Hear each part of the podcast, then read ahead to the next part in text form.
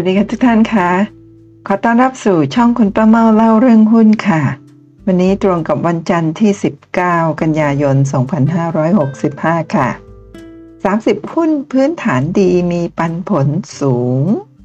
วันนี้คุณป้าเมาจะนำเรื่องราวของหุ้น 30 ตัวนะคะในเซ็ต HD ซึ่งเป็นหุ้นที่ทางตลาดหลักทรัพย์แห่งประเทศไทยนะคะได้รวบรวมมาให้อยู่ในหมวดของ ZHD หุ้น 30 ตัวที่มีปันผลสูงนะตลอดต่อเนื่องกันหลาย ๆ ปีนะซึ่งจะมีการทบทวนทุก ๆ ครึ่งปีนะว่าหุ้น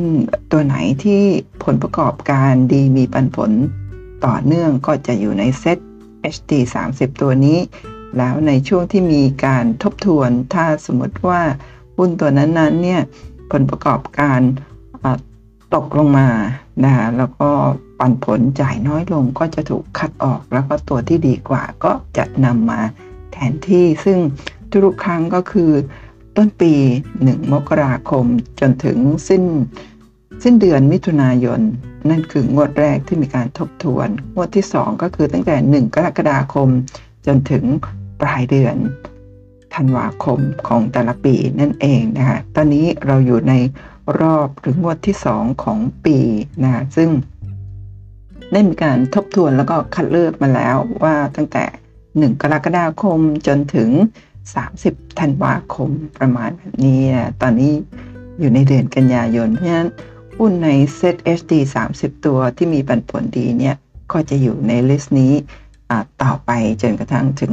ใกล้ๆปลายปีก็อาจจะมีการทบทวน แล้วก็บางตัวเนี่ยอาจจะมีการถูกคัดออกแล้วมีตัวใหม่มาแทนที่ แต่ว่าตัวที่ถูกคัดออกนี่ไม่ได้หมายความว่าจะเป็นพื้นฐานที่เปลี่ยนไปโดยสิ้นเชิงนะมีบางครั้งบางตัวบางรอบเนี่ยอาจจะเป็นการเปลี่ยนแปลงชั่วคราวนะแล้วก็ในอนาคตถ้าสมมติสามารถที่จะ ทำให้ผลประกอบการเนี่ยกลับมาดีเหมือนเดิม หรือดีกว่าเดิมก็จะถูกคัดเลือกกลับเข้ามาใหม่วนเวียนกันไปแบบนี้เรื่อยๆ ยกเป็นตัวที่มีพื้นฐานเปลี่ยนไปอย่างสิ้นเชิง จึงจะออกไปแล้วไปไม่กลับ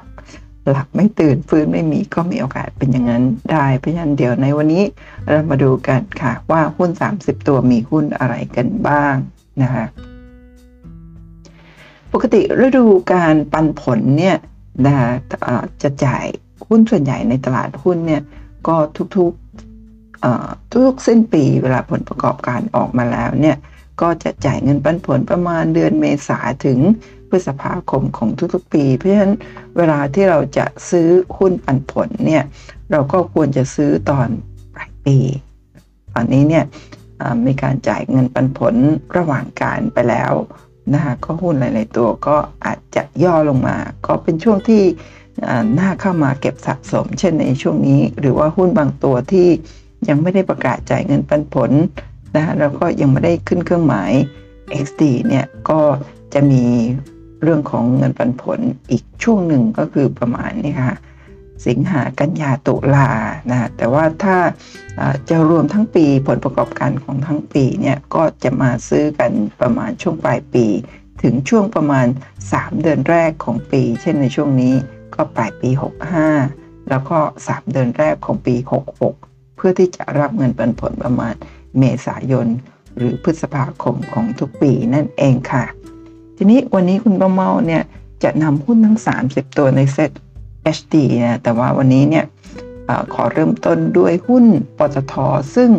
กำลังจะขึ้นเครื่องหมาย XD นะคะในวันที่ 28 กันยายนนี้ วันนี้วันที่ 19 เพราะฉะนั้นเนี่ยใครก็ตามที่ยังไม่มีหุ้นตัวนี้ แล้วก็ซื้อในช่วงนี้เนี่ยจนกระทั่งวันสุดท้ายที่จะซื้อได้ก็คือวันที่ 27 กันยายนนะซื้อก่อน 1 วันก็มีโอกาสได้ เงินปันผลแล้ว แต่ว่าบ่อยครั้ง เวลาที่เราซื้อหุ้นเพื่อรับเงินปันผลเนี่ย ก็อย่างสไลด์หน้าเมื่อกี้นี้นะคะ ว่าเราควรที่จะซื้อก่อนล่วงหน้าหลายๆเดือน หรือท่านที่ถือหุ้นต่อเนื่องมาเป็นปีๆหลายหลายปีนะคะแล้วก็ยิ่งถ้าเรามีต้นทุนที่ต่ำเนี่ยก็แปลว่าถือ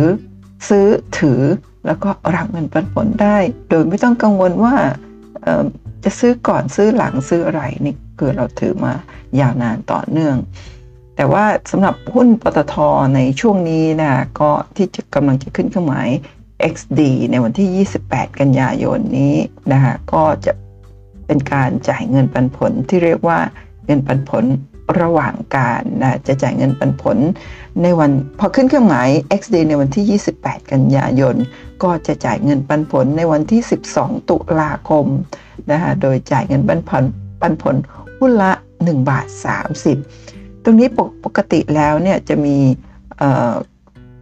ระบุแปลว่ารอบผลประกอบการของ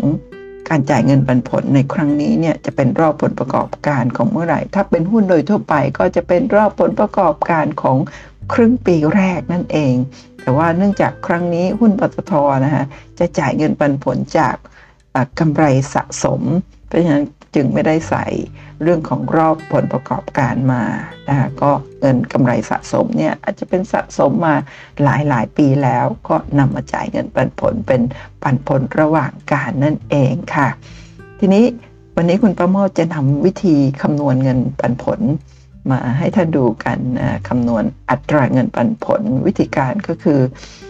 นำเงินปันผลต่อหุ้นที่เราจะได้รับ นะหรือว่าที่บริษัทจะจ่ายเนี่ยคูณด้วยร้อยแล้วก็หารด้วยราคา ไม่ว่าจะเป็นราคาปัจจุบันที่ท่านกำลังจะเข้าไปซื้อ หรือต้นทุนของท่านที่อาจจะซื้อหุ้นตัวนี้มานานแล้วนะคะยกตัวอย่างเช่นหุ้นปตทเนี่ยจะจ่ายเงินปันผลที่กำลังจะถึงนี้หุ้นละ 1 บาท 30นะคะถ้าราคาปิดในวันถ้าเราซื้อตั้งแต่เมื่อวันศุกร์ที่ผ่านมาคือวันที่ 16เนี่ย ราคาปิดเขาจะอยู่ที่ 36 บาท 75 ก่อนขึ้นเครื่องหมาย XD ในวันที่ 28 หรือว่าเราจะซื้อเมื่อไหร่ก็ตามนะคะในราคาต้นทุนที่เท่าไหร่เนี่ยก็นำราคาต้นทุนนี้เข้ามาคำนวณ เพราะฉะนั้นอัตราเงินปันผล นะคะซึ่งจะต้องคำนวณจากราคาตลาดหรือราคาต้นทุนของเราก็คือ เงินปันผล 1 บาท 30 คูณด้วยร้อยแล้วก็หารด้วยราคาซึ่งเป็นราคาของวันที่ 16 วันศุกร์ที่ผ่านมาคือ 36.75 หรือว่าสมมุติว่าถ้าท่านมีต้นทุนที่ถือมานานแล้ว เช่น มีต้นทุนได้ 30 บาท ตรงนี้ก็นำ30 อาหาร แต่ณวันนี้นะคะก็นำราคาตลาดที่เพิ่งปิด นะคะเมื่อวันศุกร์เนี่ยหรือว่าถ้าท่านจะซื้อวันนี้ก็ต้องดูว่าวันนี้ราคาหุ้นวันจันทร์ที่ 19เนี่ยราคาหุ้นปตท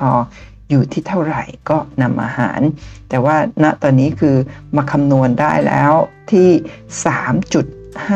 3.54%นั่นก็หมายความว่าถ้าสมมติท่านซื้อหุ้นตัวนี้ตั้งแต่วันศุกร์ที่ราคา 36 บาท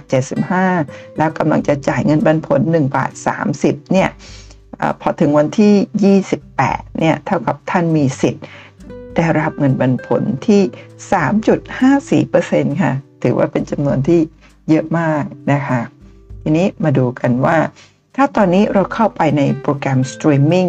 นะคะซึ่งอันนี้เป็นหน้าโปรแกรมสตรีมมิ่งของเมื่อวันศุกร์ที่ผ่านมา ถ้าเราดูข้อมูลจะเห็นว่า เปอร์เซ็นต์ยิวหรือเปอร์เซ็นต์เงินปันผลของหุ้นปตทเนี่ยอยู่ที่ 5.44%เอ๊ทำไมไม่ได้ 3.50%เหมือนกับที่คุณประมอคำนวณให้ดู เดี๋ยวมันมีวิธีการคำนวณเงินปันผลตรงนี้นะซึ่งเงินปันผล ในหน้าสตรีมมิ่งหรือว่าในหน้าเว็บไซต์ของตลาดหลักทรัพย์แห่งประเทศไทย ซึ่งณปัจจุบันเนี่ยถ้าท่านเข้าไปดูมันจะอยู่ที่ 5.44%เขามีวิธีการคำนวณอย่างไร เดี๋ยวมาดูกันค่ะ นั่นก็คือถ้าเราเข้าไปในเว็บไซต์ของตลาดหลักทรัพย์แห่งประเทศไทยเนี่ยเข้าไปดูหน้าของหุ้นปตทงบการเงิน แล้วก็เข้าไปดูในเมนู สิทธิประโยชน์นะคะเราจะเห็นว่าเเมื่อปี 2564นะซึ่งครั้งแรกที่มีการจ่ายเงินปันผลระหว่างการเหมือนกับเหมือนกับช่วงนี้ค่ะ ซึ่งในวันที่ 28 กันยายนที่จะถึงนี้ที่จะจ่ายบาท 30 แต่ว่าย้อนกลับไปเมื่อปีเมื่อปี 64นะคะซึ่ง ย้อนกลับไปปี 64 ในเดือนกันยายนใกล้เคียงกับช่วงนี้ใช่ไหมคะจะมีการจ่ายเงินปันผลไปแล้วหนึ่งครั้ง นั่นก็คือเป็นการจ่ายเงินปันผลระหว่างการของผลประกอบการปี 64 จ่ายไปแล้ว 1 บาท 20 แล้วอีกครั้งหนึ่งก็มาจ่ายวันที่ขึ้นเครื่องหมาย XD ในวันที่ 3 มีนาคม 65 คิดเป็นเงินปันผล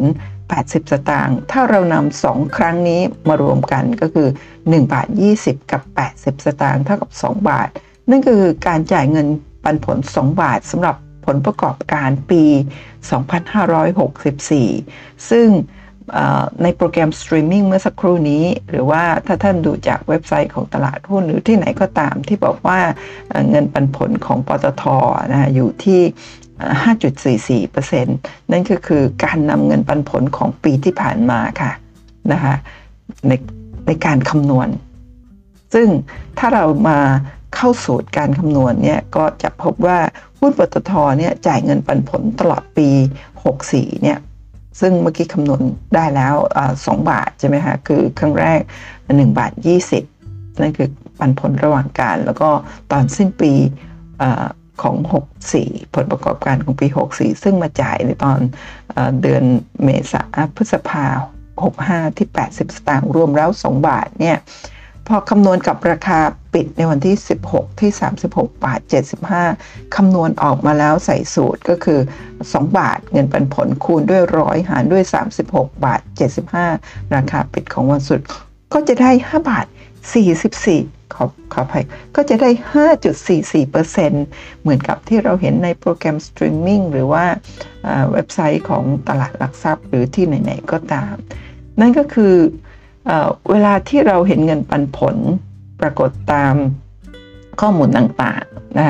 ที่เช่นที่ 5.44 เนี่ยเขานำเงินปันผลของปีที่ผ่านมามาคำนวณนนั่นเองนะเพราะฉะนั้น จากนี้ไปที่เราจะเห็นเงินปันผลเนี่ยนั้นจะคำนวณจากเงินปันผลของตลอดปีที่ผ่านมาไม่เกี่ยวกับปีนี้เลยนะคะเพราะฉะนั้นปีที่ผ่านมาคือ 2 บาทคำนวณกับราคาล่าสุดในปัจจุบันที่ท่านเห็นข้อมูลนั่นเองนะฮะเพราะฉะนั้นก็จะเปลี่ยนไปเรื่อยๆ ตามราคาของหุ้นราคาตลาดณ ปัจจุบันนั่นเองค่ะ ทีนี้ทุกครั้งที่เราได้รับเงินปันผลมาแล้วเนี่ยจะถูกหักภาษีณที่จ่าย 10%ซึ่งการถูกหักภาษีณที่จ่าย 10%แล้วเนี่ยพอถึงสิ้นปีแล้วก็ตอนต้นปีที่เราจะมีการยื่นภาษีทุกๆ ปีเนี่ยเราสามารถเครดิตขอภาษีคืนได้นั่นเอง ซึ่ง ทุกๆปีที่เรามีการยื่นขอเครดิตคืนภาษีเนี่ยเราหนึ่งจะได้ภาษีที่หักหน้าที่จ่ายคืน แล้วยังจะได้คืนนะอีกประมาณ 20%ของอการที่บริษัทจดทะเบียนเนี่ยมีการจ่ายภาษีนิติบุคคลไปแล้วประมาณ 20%หรือว่าถ้านำกำไรสะสมของในอดีตที่ผ่านมานะซึ่งภาษี นิติบุคคลเนี่ยเกินกว่า 20%เราก็จะได้มากกว่านั้นนั่นเองนะอย่างปตทเนี่ยณตอนนี้เขานำเงินปันผลนำเงินจากกำไรสะสมมาจ่ายเงินปันผลให้เรา เพราะฉะนั้นเราก็มีแนวโน้มที่จะได้เกินกว่า 20%บวกกับ 10%ที่หักภาษีหน้าที่จ่าย รวมแล้วทั้งปีเนี่ยเรามีโอกาสได้คืนประมาณ 30 ถึง 30 กว่าเปอร์เซ็นต์ ได้เลยทีเดียวนะเพราะฉะนั้นเวลาการเครดิตคืนภาษีเนี่ยซึ่งตอนนี้ก็ใกล้มาแล้วนะตอนนี้เรากำลังอยู่ในช่วงของเกือบเกือบปลายปีแล้ว ต้นปี 66เนี่ยเราก็ พร้อมที่จะยื่นขอเครดิตคืนภาษี ซึ่งสำหรับท่านที่ยังไม่ทราบวิธีการในการยื่นขอเครดิตคืนภาษีเนี่ยในช่องคุณประเมาเล่าเรื่องหุ้นเนี่ยก็จะมีคลิปคลิปหนึ่งที่ชื่อว่าเนี่ยค่ะเครดิตคืนภาษี เงินปันผลได้เงินคืนแสนบาทฟรีๆลองเข้าไปดูตอนนี้มีผู้ชมประมาณเก้าพันกว่าวิว แต่ว่าอันนี้คุณประเมาแคปหน้าจอไว้สักพักหนึ่งนะคะซึ่งคลิปนี้ โพสต์ไว้ตั้งแต่ตอนต้นปี 2020 ลองไปดูกันนะถ้าท่านดูแล้วข้อมูลอาจจะยังไม่ครบถ้วนสมบูรณ์ หรือว่ายังมีคำถามนะท่านสามารถที่จะอัปเดตข้อมูลต่างๆ ด้วยการเข้ามาเเรียนหุ้นสดผ่านซูมนะโดยคุณประเมาจะมีการสอนมือใหม่ลงทุนในหุ้นอ่านงบการเงิน แล้วก็กราฟเทคนิค ขั้นพื้นฐานสอนช้าๆ เข้าใจง่ายสไตล์คุณประเมาแบบนี้นะทุกวันพุธเสาร์แล้วก็อาทิตย์เวลาหนึ่งทุ่มถึงสามทุ่มนะคะโดยการมาเป็นเพื่อนในไลน์ทางการกับคุณประเมานะฮะก็มีค่าใช้จ่ายเล็กน้อยเพียง 499 บาทต่ออการลงทะเบียนต่อหัวข้อต่อครั้งนั่นเองนะคะ ซึ่งอันนี้ท่านสามารถเป็นเพื่อนกับคุณประเมาด้วยการสแกน QR code นี้ค่ะ หรือว่าท่านจะ search ชื่อนะโดยการพิมพ์ at sign นะคะแล้วก็พิมพ์ภาษาอังกฤษว่าคุณป้าเมาก็จะได้มาเป็นเพื่อนกันแล้วนะคะโดยในเดือนกันยายนเนี่ยมีตารางเรียนตามนี้ ซึ่งปกติจะสอนทุกวันพุธเสาร์อาทิตย์พอดีวันพุธนี้คุณป้าเมาติดภารกิจก็ จะเลื่อนให้เร็วขึ้นเป็นวันอังคารที่ 20 จะมีการสอนเรื่องของงบการเงินขั้นพื้นฐาน พอเป็นเพื่อนแล้วท่านพิมพ์แค่คำว่าฟินหรือคำย่อของ finance งบการเงินนะคะก็จะได้รายละเอียดการลงทะเบียน แล้วก็หลังจากนั้นในวันเสาร์ที่ 24 นะคะก็จะมีการเรียนเรื่องของการวิเคราะห์หุ้นตามคำขอของทุกท่าน พิมพ์คำว่า i n d ดี้ประมาณอย่างนี้ นั่นเองนะคะแล้วก็ประมาณสักเดือนเดือนพฤศจิกายน หรือว่าเดือนธันวาคม ซึ่งเป็นช่วงปลายปีใกล้ ๆ กับช่วงที่เราจะยื่นขอเครดิตคืนภาษี ในตารางเรียนของเดือนพฤศจิกหรือธันวาคุณประเมาก็จะใส่หัวข้อเรื่องของการขอเครดิตคืนเงินปันผลนะก็คงใช้หัวข้อคำว่า tax หรือภาษีนั่นเองค่ะก็ รอติดตามกันนะคะสำหรับท่านที่เป็นเพื่อนกับคุณป้าเมา แล้วก็กำลังจะเป็นเพื่อนในไลน์กับคุณป้าเมานั่นเองค่ะนี่กลับมาที่ 30 อันดับหุ้น ZHD พื้นฐานดีมีปันผล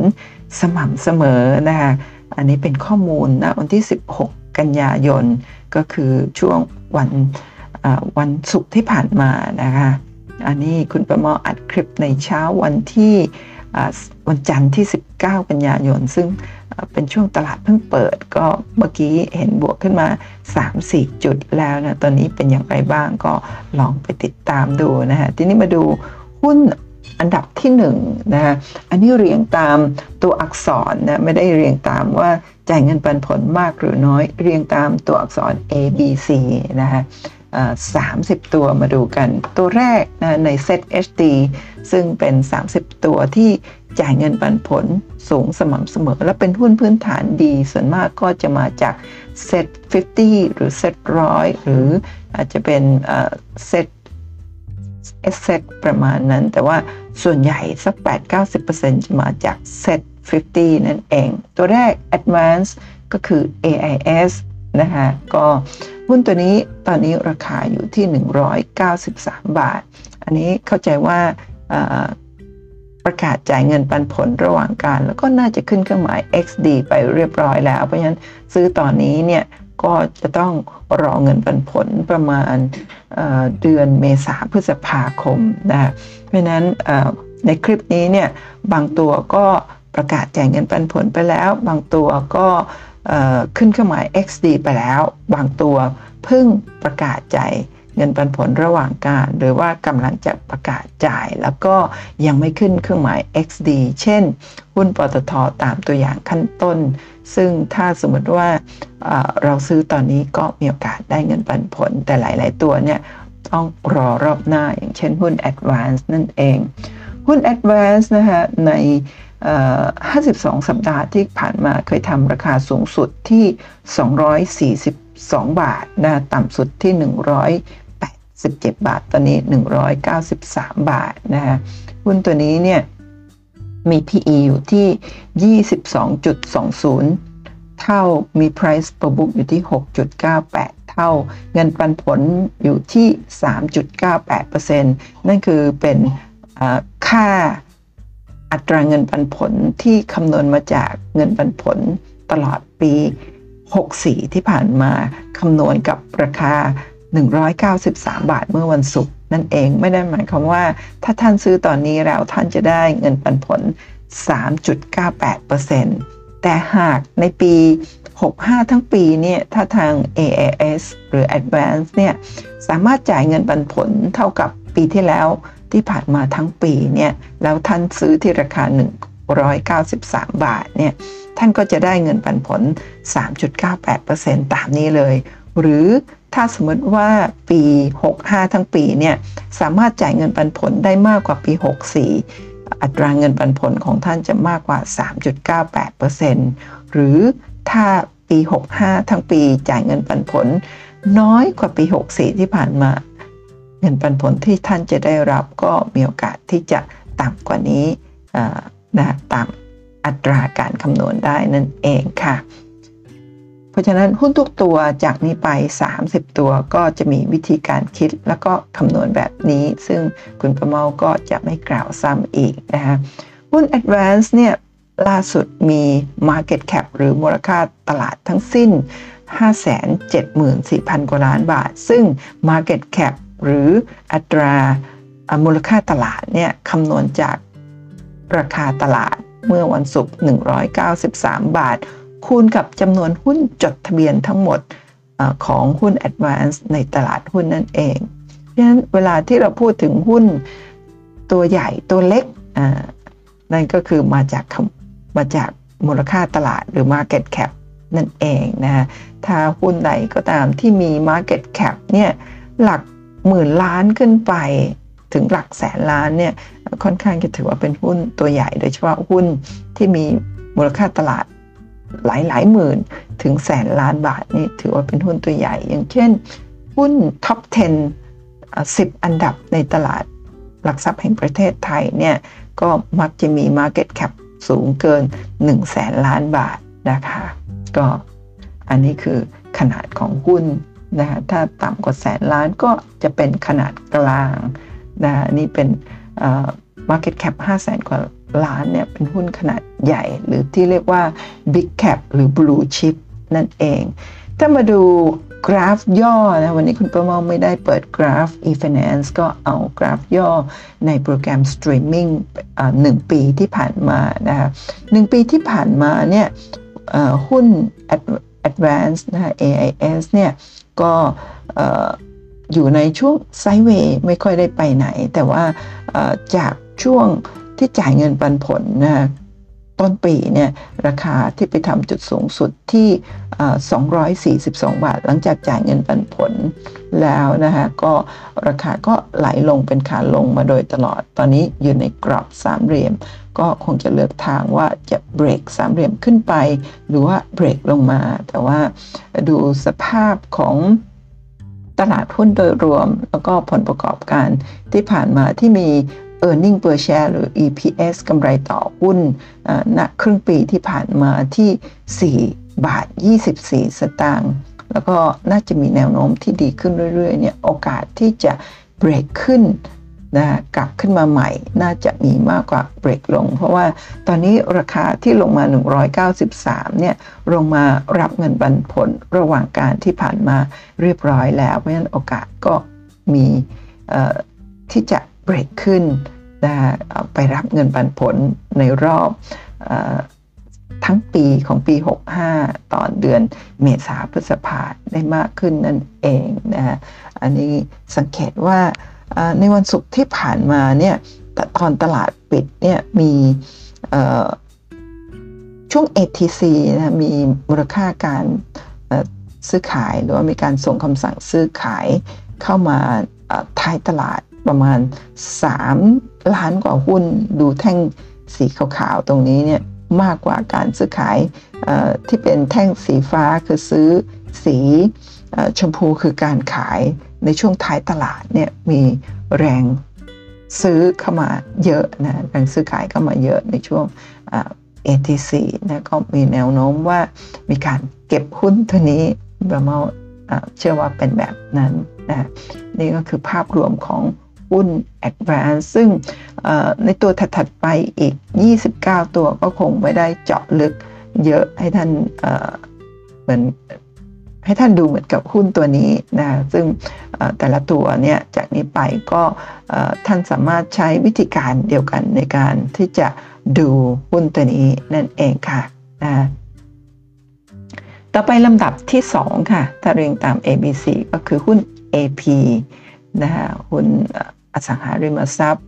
ซึ่งหุ้นตัวนี้ณนะตอนนี้ราคาอยู่ที่ 10 บาทนะคะ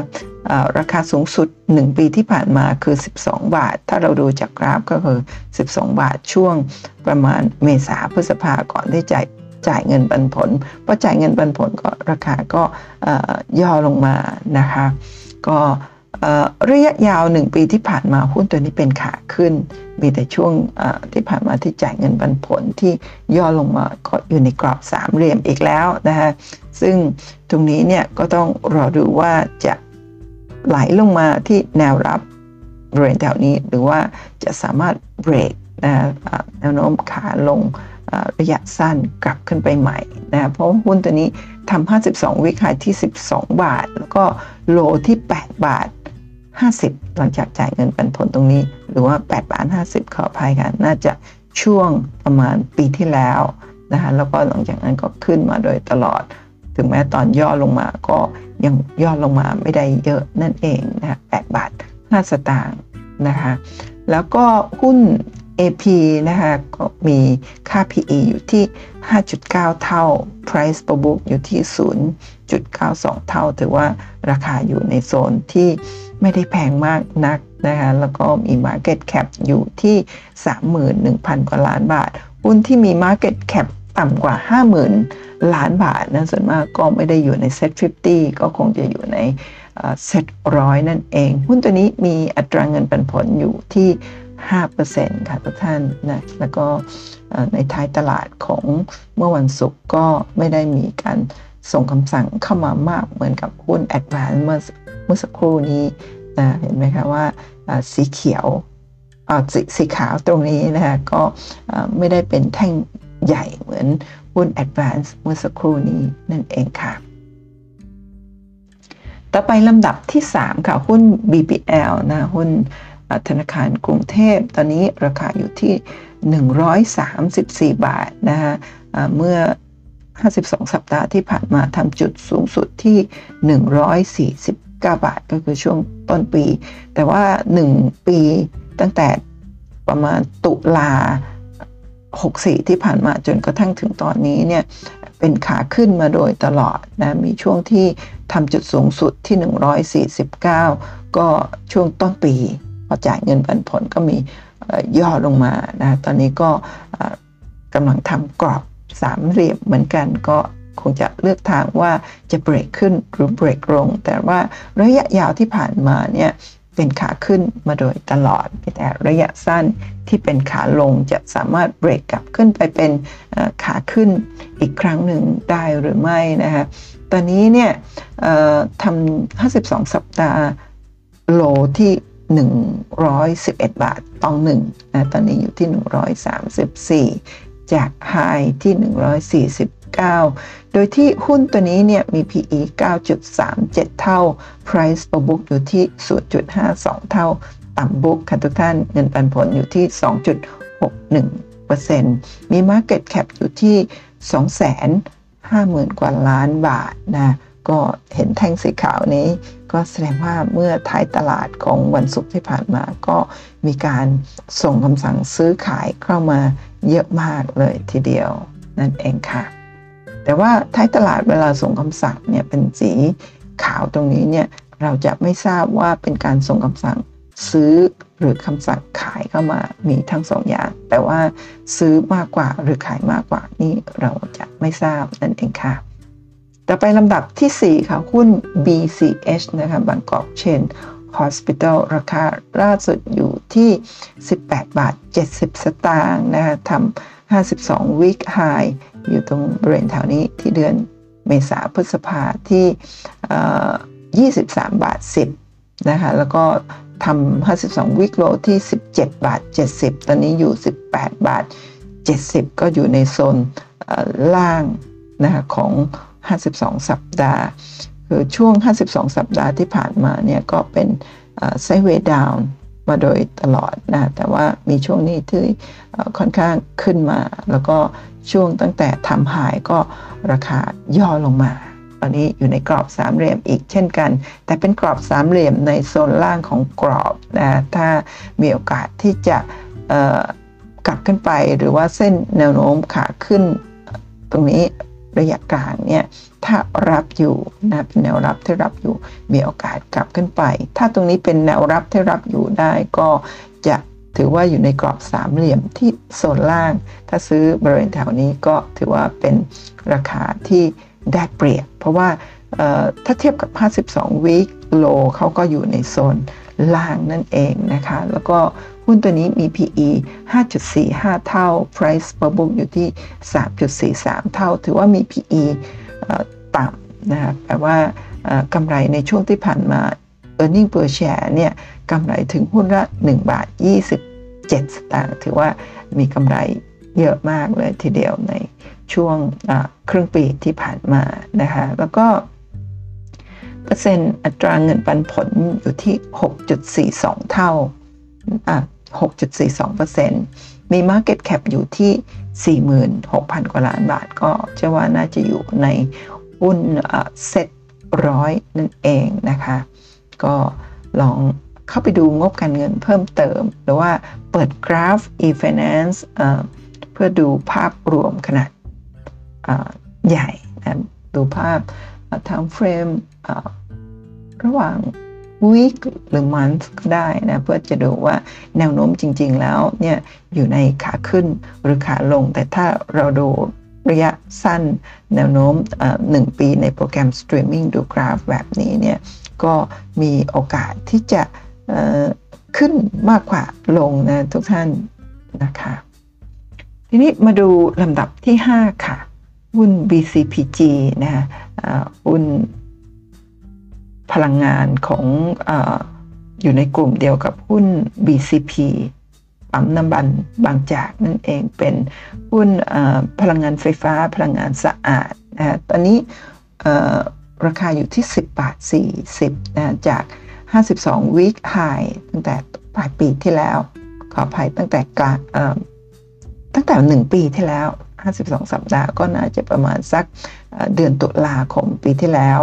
นะราคาทำจุดสูงสุดที่ 14 บาท 30 แล้วก็เป็นขาลงมาโดยตลอดค่ะ แล้วก็มีแต่ช่วงประมาณสักสิงหาคมเนี่ยเริ่มที่จะกลับเป็นขาขึ้นระยะสั้นนี่เป็นขาขึ้นนะเพราะว่าจากราคา 14 บาท 30ไฮมาโลที่ 10 บาท 40 ตอนนี้อยู่ที่มาโลที่ 10 บาท 10 สตางค์ตอนนี้มาอยู่ที่ 10 บาท 40 ค่ะนะคะก็ มีแนวโน้มที่จะไซด์เวย์อัพในระยะสั้นนี้นะคะโดยที่หุ้นตัวนี้มี PE อยู่ที่ 11.51 เท่า Price per book อยู่ที่ 1.04 เท่า ปันผลอยู่ที่ 3.07%นะ Market Cap อยู่ที่ 30,000 ล้านนะก็หุ้นใดๆก็ตามที่ต่ำกว่าประมาณสักห้าหกหมื่นล้านก็น่าจะอยู่ในเซ็ต ร้อยนั่นเองนะคะ ก็หุ้นตัวนี้เมื่อประมาณปีที่แล้วนะคะปีปีที่แล้วหรือประมาณไม่เกิน 2 ปีน่าจะมีการเพิ่มทุนไปแล้วครั้งหนึ่งที่ทุนประมาณสัก 10 บาท 50นะคะก็เชื่อว่าจากนี้ไปเนี่ยก็น่าจะใช้เงินทุนในการขยายกิจการหรือไปพัฒนาธุรกิจทำให้มีโอกาส เติบโตได้มากกว่านี้นะราคาก็ลงมาค่อนข้างจะตลอดตอนนี้เพิ่งเริ่มที่จะขึ้นแล้วนั่นเองค่ะ ต่อไปลำดับที่ 6 หุ้น CSG นะคะหุ้นโรงพยาบาลจุรารัตน์นะคะเคยทำ52 วิกหายที่4บาท 16 สตางค์ก็คือช่วงประมาณเมษาพฤษภาปีนี้แต่หลังจากนั้นมีการจ่ายเงินปันผลราคาก็ ย่อลงมาอยู่ที่ก่อนหน้านี้ก่อนที่จะขึ้นมาทำไฮที่ 4 บาท 16 เคยทำโลที่ 3 บาท 8 สตางค์ของปีนะโลของปี ตอนนี้ก็อยู่ที่ 3 บาท 78 สตางค์แล้วก็ถ้าตีแนวโน้มขาขึ้นระยะกลางขาลงระยะสั้นก็เป็นกรอบสามเหลี่ยม ก็คงจะวิ่งอยู่ในกรอบนี้ แล้วก็เลือกทางที่จะเบรกขึ้น หรือเบรกลง ถ้าดูจากกราฟย่อของโปรแกรมสตรีมมิ่งนี้ก็อยู่กรอบสามเหลี่ยมในโซนบน ก็น่าจะมีโอกาสที่จะเบรกขึ้นมากกว่านะตอนนี้ PE อยู่ 7.41 เท่า Price per book อยู่ที่ 5.24 เท่านะ Price per book เนี่ยดูเหมือนจะแพงนะ แต่ว่าถ้าเทียบกับกลุ่ม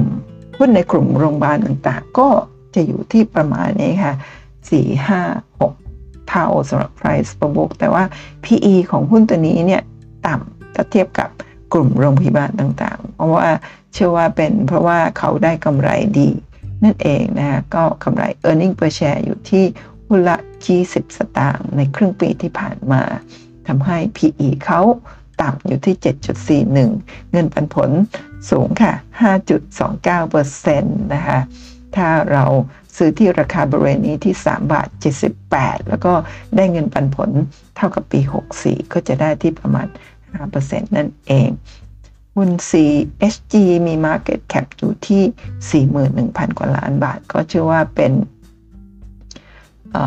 เป็นหุ้นที่อยู่ในเซ็ตร้อยนั่นเอง ต่อไปลำดับที่ 7 ค่ะ หุ้น CPF นะเคยทำ52 วิกหายที่ 27 บาท 50 ก็ประมาณปลายปีหรือต้นปีที่ผ่านมานะคะหรือไม่ก็ช่วงช่วงนี้ค่ะ แต่น่าจะเป็นต้นปีที่ผ่านมามากกว่า แล้วพอจ่ายเงินปันผลก็ราคาก็ไหลลง นี่กลับขึ้นมาอีกครั้งหนึ่งเพื่อรับเงินปันผลระหว่างการนะเสร็จแล้วก็ไม่แน่ใจว่าอันนี้น่าจะจ่ายไปแล้วนะคะน่าจะจ่ายไปเรียบร้อยแล้วสำหรับหุ้น CPF นะตอนนี้ราคาก็ย่อลงมาอยู่ที่ 25 บาท 25 สตางค์นะคะก็อยู่ในโซนค่อนมาทางหายของปีที่ 27.50 เพราะว่าเขาทำ 52 วิกโลที่ 22 บาท 70 หุ้นตัวนี้ค่อนข้างที่จะอยู่ไซด์เวย์มาประมาณ 5 ปีก็ขึ้นลงอยู่บริเวณแถวนี้ หุ้นตัวนี้เนี่ยจริงๆแล้ว ราคาในโซนแถวนี้เนี่ยเหมาะสำหรับการเก็บสะสมเพื่อรับเงินผลระยะยาวๆ นั่นเองนะแต่ว่าท่านต้องทำกันบ้านเพิ่มนะเพราะหุ้นตัวนี้เนี่ยมี PE อยู่ที่ 25 เท่านะก็ price per book อยู่ที่ต่ำบุก 0.84 ราคาถือว่าไม่ได้แพงมากนัก แต่ว่าถ้าเทียบกับราคาช่วงโลของปีที่ผ่านมาก็มีโอกาสที่จะ นะฮะแต่ว่าถ้าดูจากกรอบสามเหลี่ยมก็อยู่ในโซนล่างของกรอบสามเหลี่ยมแล้ว ถ้าสมมติว่าไม่หลุดแนวโน้มขาขึ้นระยะกลางๆตรงนี้นะก็มีโอกาสที่จะกลับขึ้นไปใหม่ได้นะก็ลองไปดูงบการเงิน แล้วก็กราฟเทคนิคดูอีกทีหนึ่งนะคะหุ้นตัวนี้เนี่ยถือว่า e a r n i n g per share นะที่ 85 สตางค์สำหรับครึ่งปีนะ ดูเหมือนว่าจะจ่ายเงินปันผลระหว่างการประมาณ 40 สตางค์ก็จ่ายไปครึ่งหนึ่งแล้ว ถ้าสมมติว่าผลประกอบการครึ่งปีหลังถ้าทำได้ดีก็มีโอกาสที่จะจ่ายเงินปันผลอย่างน้อยอีก 40%อะอีก 40 สตางค์หรือมากกว่านั้นได้ ก็ลองไป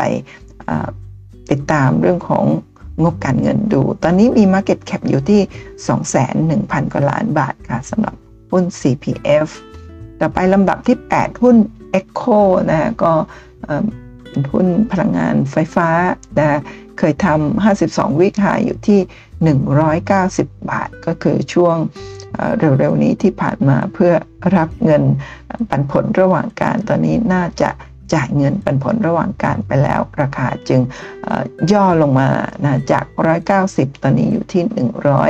72 บาท แล้วก็ทำจุดต่ำสุดที่ 160 บาท ช่วงต้นปีที่ผ่านมานั่นเองค่ะ หุ้น e c o มี e a r n i n g per share กำไรต่อหุ้นที่ 6 บาท 34 สตางค์ค่ะ มี PE อยู่ที่ 16.94 เท่า Price per book ต่ำค่ะ 0.73 ถ้าคำนวณค่า PE กับ Price per book เทียบกับหุ้นในกลุ่มกระแสไฟฟ้ากลุ่ม บริษัทที่ผลิตกระแสไฟฟ้าด้วยกันเนี่ยถือว่าเป็นราคาที่อยู่ในโซนต่ำมากหุ้นตัวนี้เนี่ยเมื่อประมาณช่วงก่อนวิกฤตโควิด น่าจะเคยทำจุดสูงที่ประมาณเกือบ 400 บาทเลยทีเดียว หลังจากวิกฤตโควิดราคาก็ไหลลงมาโดยตลอดนะก็เชื่อว่าตรง 160 ตรงนี้เมื่อประมาณเดือนพฤษภาคมที่จ่ายเงินปันผลไปแล้วรอบหนึ่งเนี่ย น่าที่ 160 บาท น่าจะเป็นจุดต่ำสุดของรอบนี้นะคะแล้วก็อัตราเงินปันผลของเขาอยู่ที่ 3.78%โดยมี Market Cap อยู่ที่ 90,000 ล้านบาทก็น่าจะอยู่ในเซ็ต50 หรือเปล่าลองเข้าไปดู เพราะบางตัวถึงแม้ว่าจะมี Market Cap สูงถึง 90,000 ล้านบาทเนี่ยบางครั้งถ้าสภาพคล่องอไม่ได้สูงมากนัก ก็อาจจะไม่ได้ถูกคำนวณให้อยู่ในเซ็ต50 แต่ว่าเชื่อว่าหุ้นตัวนี้สภาพคล่องเขาอยู่ดีพอสมควร แล้วก็ Market Cap สูงถึง 90,000 ล้าน ก็น่าจะอยู่ในเซ็ต50 ลองไปตรวจสอบดู แล้วก็ในวันศุกร์ที่ผ่านมาเนี่ยช่วงท้ายตลาดเนี่ยแท่งสีขาวตรงนี้สูงมากเมื่อเทียบกับการซื้อขายตลอดทั้งวันก็มี เชื่อว่าจะมี ไม่ว่าจะเป็นแรงซื้อหรือแรงขายเนี่ยสูงมากเลยทีเดียวตอนท้ายตลาดค่ะ ต่อไปลำดับที่ 9 ค่ะหุ้นกันกุลค่ะ หุ้นกันกุลน่าจะอยู่ในเซ็ตร้อยเพราะว่ามี Market Cap 46,000 กว่าล้านบาทเท่านั้นเอง โดยที่ 52 สัปดาห์ที่ผ่านมาทำจุดสูงสุดที่7บาท20 ต่ำสุดที่4บาท50 ค่ะ แล้วก็ตอนนี้ราคาอยู่ที่ 5 บาท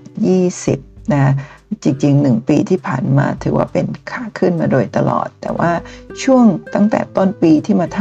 ำจุดสูงที่7บาท50 ก็ราคาก็ไหลลงมานะคะตอนนี้ก็ถือว่าอยู่ในช่วงขาลงอยู่ในกรอบสามเหลี่ยมที่จะเลือกขึ้นหรือลงนะตอนนี้ก็ค่อนมาทางกรอบสามเหลี่ยมในโซน ล่างที่ลงมานะเพราะฉะนั้นก็ราคาบริเวณนี้เนี่ยถือว่าเป็นราคาที่ PE 19 เท่า Price per book อยู่ที่ 3.57 เท่า ถ้าเทียบกับในหมวดธุรกิจโรงงานไฟฟ้าด้วยกัน แต่นี่เป็นโรงงานไฟฟ้าผลิตไฟฟ้าขนาดเล็กนะก็ถือว่าราคาถ้าเทียบกับในหมวดถือว่าที่ 5 บาท 20 ไม่ได้แพงมากนักแล้วกำไรต่อหุ้น EPS อยู่ที่ 14 สตางค์เงินปันผล 3.46%ก็ถือว่าน่าสนใจเลยทีเดียวลองทำการบ้านเพิ่มดูนะคะลำดับที่ 10 ค่ะ หุ้นฮาน่านะทำ52 วิกหายที่ 96 บาท 25 ค่ะ แล้วก็ลงมาทำจุดต่ำสุดที่ 36 บาท 75 ก็น่าจะเป็นช่วง กลางปีที่ผ่านมานะก็ประมาณสักช่วงมีการเทขายแรงๆ ช่วงสูงสุดก็คือช่วงต้นปีนี้นะหรือปลายปีที่แล้วเนี่ยก่อนที่จะรับเงินปันผลนะทำจุดสูงสุดที่ 96 บาท 25 แล้วหลังจากนั้นก็ไหลลงมาตลอดจาก 96 บาท 25 มา 36 บาท 75 เนี่ยมีราคาไหลลงมาถึงต่ำกว่า 50 10%แน่นอนก็น่าจะประมาณสัก6-70%ใครที่ไปซื้อโซนสูง ตอนนี้ก็ยังถือว่าติดดอยอยู่ถึงแม้ราคาตอนนี้ล่าสุดที่ 40 บาท 75 ก็ยังถ้าใครไปซื้อโซนสูงก็ยังหายไปเมื่อเทียบกับ 96 25 หายไปกว่า 50%เพราะฉะนั้นตรงนี้ถ้าผลประกอบการจากนี้ไป จะดีขึ้นก็ถือว่าถ้าซื้อบริเวณแถวนี้ถือว่ามีมอสหรือว่าได้ส่วนต่างของความปลอดภัยอยู่ในโซนที่น่าสนใจเลยทีเดียวนะต้องไปดูผลประกอบการอีกทีนะคะว่ามีโอกาสหรือว่าดูกราฟมีโอกาสที่จะย่อลงมาอีกหรือไม่ ตอนนี้ถ้าดูกราฟรายปีตรงนี้นะหนึ่งปีที่ผ่านมาเนี่ยก็อยู่ในกรอบสามเหลี่ยมคงเลือกทางที่จะ ขึ้นหรือลง ถ้าสามารถเบรกขึ้น แปลว่าราคาบริเวณแถวนี้ไม่แพงแล้ว แต่ถ้าเบรกลงนี่ถูกแล้วก็ยังมีถูกกว่าอีกนะแต่ว่าถ้าท่านนั้นเทียบกับราคาสูงสุดที่ 96 ตอนนี้ย่อมาอยู่ที่ 40 แล้วก็มี e a r n i n g per share อยู่ที่ 76 สตางค์ต่อ หุ้นนะกับเงินปันผลที่ 4.91%ก็ถือว่าค่อนข้างที่จะน่าสนใจเลยทีเดียว Market Cap อยู่ที่ 32,000 กว่าล้านบาทนะก็น่าจะอยู่ในเซ็ตร้อยนะก่อนหน้านั้นที่ Market Cap อยู่ที่ก่อนหน้านั้นที่ราคาสูงสุดอยู่ที่ 96 บาท 25 เชื่อว่า Market Cap ของเขาเนี่ยน่าจะอยู่ที่ประมาณ 7 8หมื่นล้านบาท หรือใกล้ๆแสนล้านบาทเลยทีเดียวก็น่าจะอยู่ในเซ็ต50 ตอนนี้ก็คงถูกคัดออก เพราะว่าราคาลงมาแล้วนั่นเอง แต่ลงมาแบบนี้เนี่ยน่าสนใจสำหรับทุกท่านหรือไม่หุ้น HANA เป็นหุ้นในกลุ่มอิเล็กอิเล็กทรอนิกส์นะคะก็ทำชิ้นส่วนอิเล็กทรอนิกส์นั่นเองก็อยู่ในเทรนด์นะคะ ต่อไปลำดับที่ 11 ค่ะ หุ้น InTouch นะเป็นหุ้นที่เคยทำ52 week high ที่ 83 บาท 50 ค่ะนะเมื่อตอนน่าจะตุลาปีที่แล้ว และหลังจากนั้นก็เป็นขาลงมาโดยตลอดนะคะโดยที่ทำ52 วิกโลนะคะ น่าจะช่วงพฤษภามิถุนาที่ผ่านมาที่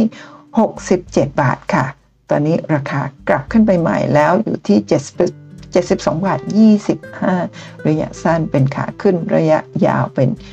ขาลงนะหนึ่งปีที่ผ่านมาเป็นขาลง ตอนนี้เริ่มที่จะไม่ลงต่อนะเป็นไซเวย์อัพนะถ้าสามารถเบรกแนวต้านตรงนี้ขึ้นไปก็มีโอกาสไปต่อ ถ้าหลุดแนวรับระยะสั้นตรงนี้ก็ราคาก็คงกลับมาทำมหาจุด ต่ำสุดที่ 67 บาทได้ ก็ต้องลองไปดูผลประกอบการ แล้วก็ดูกราฟในโปรแกรม e-finance ว่ามี indicators หรือสัญญาณว่าจะไปต่อ หรือว่าจะ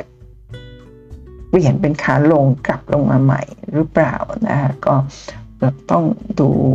ทั้งกราฟระยะยาวกว่านี้ อันนี้เป็นกราฟ ย่อๆ ระยะสั้นให้เราดูแนวโน้มนั่นเองนะแต่ว่าถ้าดูจากแนวโน้มระยะสั้นโดยที่ไม่มีสัญญาณต่างๆ บอกเราเนี่ยแล้วก็ดูภาพรวมของหุ้นตัวนี้โดยที่มีกำไรต่อหุ้นนะตอนนี้ e a r n i n g per share อยู่ที่ 1.62 บาทต่อหุ้น แล้วก็ปันผลที่ 3.92%นะคุณประเมาเชื่อว่า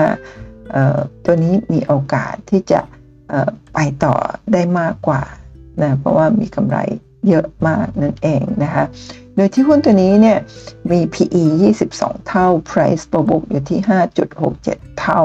ถือว่าราคาอยู่ระดับกลางๆ ไม่ได้แพงมากเกินไปนัก แต่ว่าก่อนหน้านี้เมื่อช่วงวิกฤตโควิดเนี่ยราคาลงมาถึงระดับ 40 บาท หรือว่าหลุด 40 บาทด้วยซ้ำแล้ว พอมีหุ้นกราฟนะคะเข้ามาซื้อเป็นผู้ถือหุ้นใหญ่ของ InTouch ราคาก็วิ่งขึ้นมาโดยตลอดนั่นเองค่ะนะจาก 40 หรือหลุด 40 บาทเนี่ยน่าจะ 30 ปลายปลายกลับขึ้นมาทำจุดสูงถึง 83 บาท 50 ตอนนี้ย่อลงมา 72 บาท 75 จะไปต่อสูงกว่านี้ได้หรือไม่ก็ต้องลองติดตามผลประกอบการต่อเนื่องจากนี้ต่อ ถัดไปนะซึ่งถ้ามาดูตรงนี้เนี่ยเมื่อวันศุกร์ที่ผ่านมาก็มีแรงซื้อขายเข้ามาท้ายตลาดเป็นแท่งสีขาวๆช่วง ATC เยอะถ้าเทียบกับแรงซื้อขายตลอดทั้งวัน ถ้าเราดูทั้งวันเนี่ยหกล้านหุ้น แต่ว่าไทยตลาดเนี่ย3.5ล้านหุ้นเนี่ยเกินครึ่งหนึ่งของการคึกซื้อขายของทั้งวันเลยทีเดียว ต้องติดตามดูว่า ATC ในช่วงท้ายตลาดของหุ้นตัวนี้เนี่ยเป็นการส่งคำสั่งขายเข้ามา หรือว่าเป็นการเก็บหุ้นท้ายตลาดกันแน่ ต่อไปลำดับที่ 12 ค่ะ หุ้น KKP นะเกียรตินาคินพัทระค่ะ เป็นหุ้นในกลุ่มแบงค์นะที่เป็นหุ้นที่มีปันผลที่ดีมากในช่วงหลายหลายปีที่ผ่านมาระดับ 6 7 8 9เเลยทีเดียว แต่ว่าตั้งแต่เกิดวิกฤตโควิด -19 เนี่ยปันผลก็จะย่อลงมาเหลือครึ่งหนึ่งนะประมาณ 4% 4.24%ในปีที่ผ่านมาค่ะ หุ้น KKP นะ 52 สัปดาห์ที่ผ่านมาเนี่ยนะประมาณสักช่วงก่อนจ่ายเงินปันผล ต้นปีนะคะ ทำจุดสูงสุดที่ 76 บาท 25 นะคะโดยที่ก่อนหน้านั้นจริงๆ มาจากจุดต่ำที่ 53 บาท 25 แล้วก็ขึ้นมาโดยตลอด พอจ่ายเงินปันผลก็ย่อลงมาอีกแล้วค่ะทุกท่านนะคะเสร็จแล้วหลังจากนั้นมีปันผลระหว่างการก็กลับขึ้นมาใหม่ ตอนนี้นะไม่แน่ใจว่าขึ้นเครื่องหมาย XD ไปแล้วหรือยังท่านลองเข้าไปตรวจสอบดูนะ ถ้ายังเนี่ย ก็ซื้อแล้วก็มีโอกาสได้รับเงินปันผล แต่ว่าทุกครั้งที่มีการจ่ายเงินปันผล ก็ราคามีโอกาสย่อลงมานะตอนนี้เนี่ยอยู่ในกรอบสามเหลี่ยมโซนบนนะโซนบนถ้ายังไม่ได้จ่ายเงินปันผลมีโอกาสที่จะนะฮะลงมาหลังจากขึ้นเครื่องหมาย XD แต่ถ้าขึ้นเครื่องหมาย XD ไปแล้วนะก็คงรอรุ้นสำหรับ ผลประกอบการไตรมาส 3 4 แล้วก็เงินปันผลตอน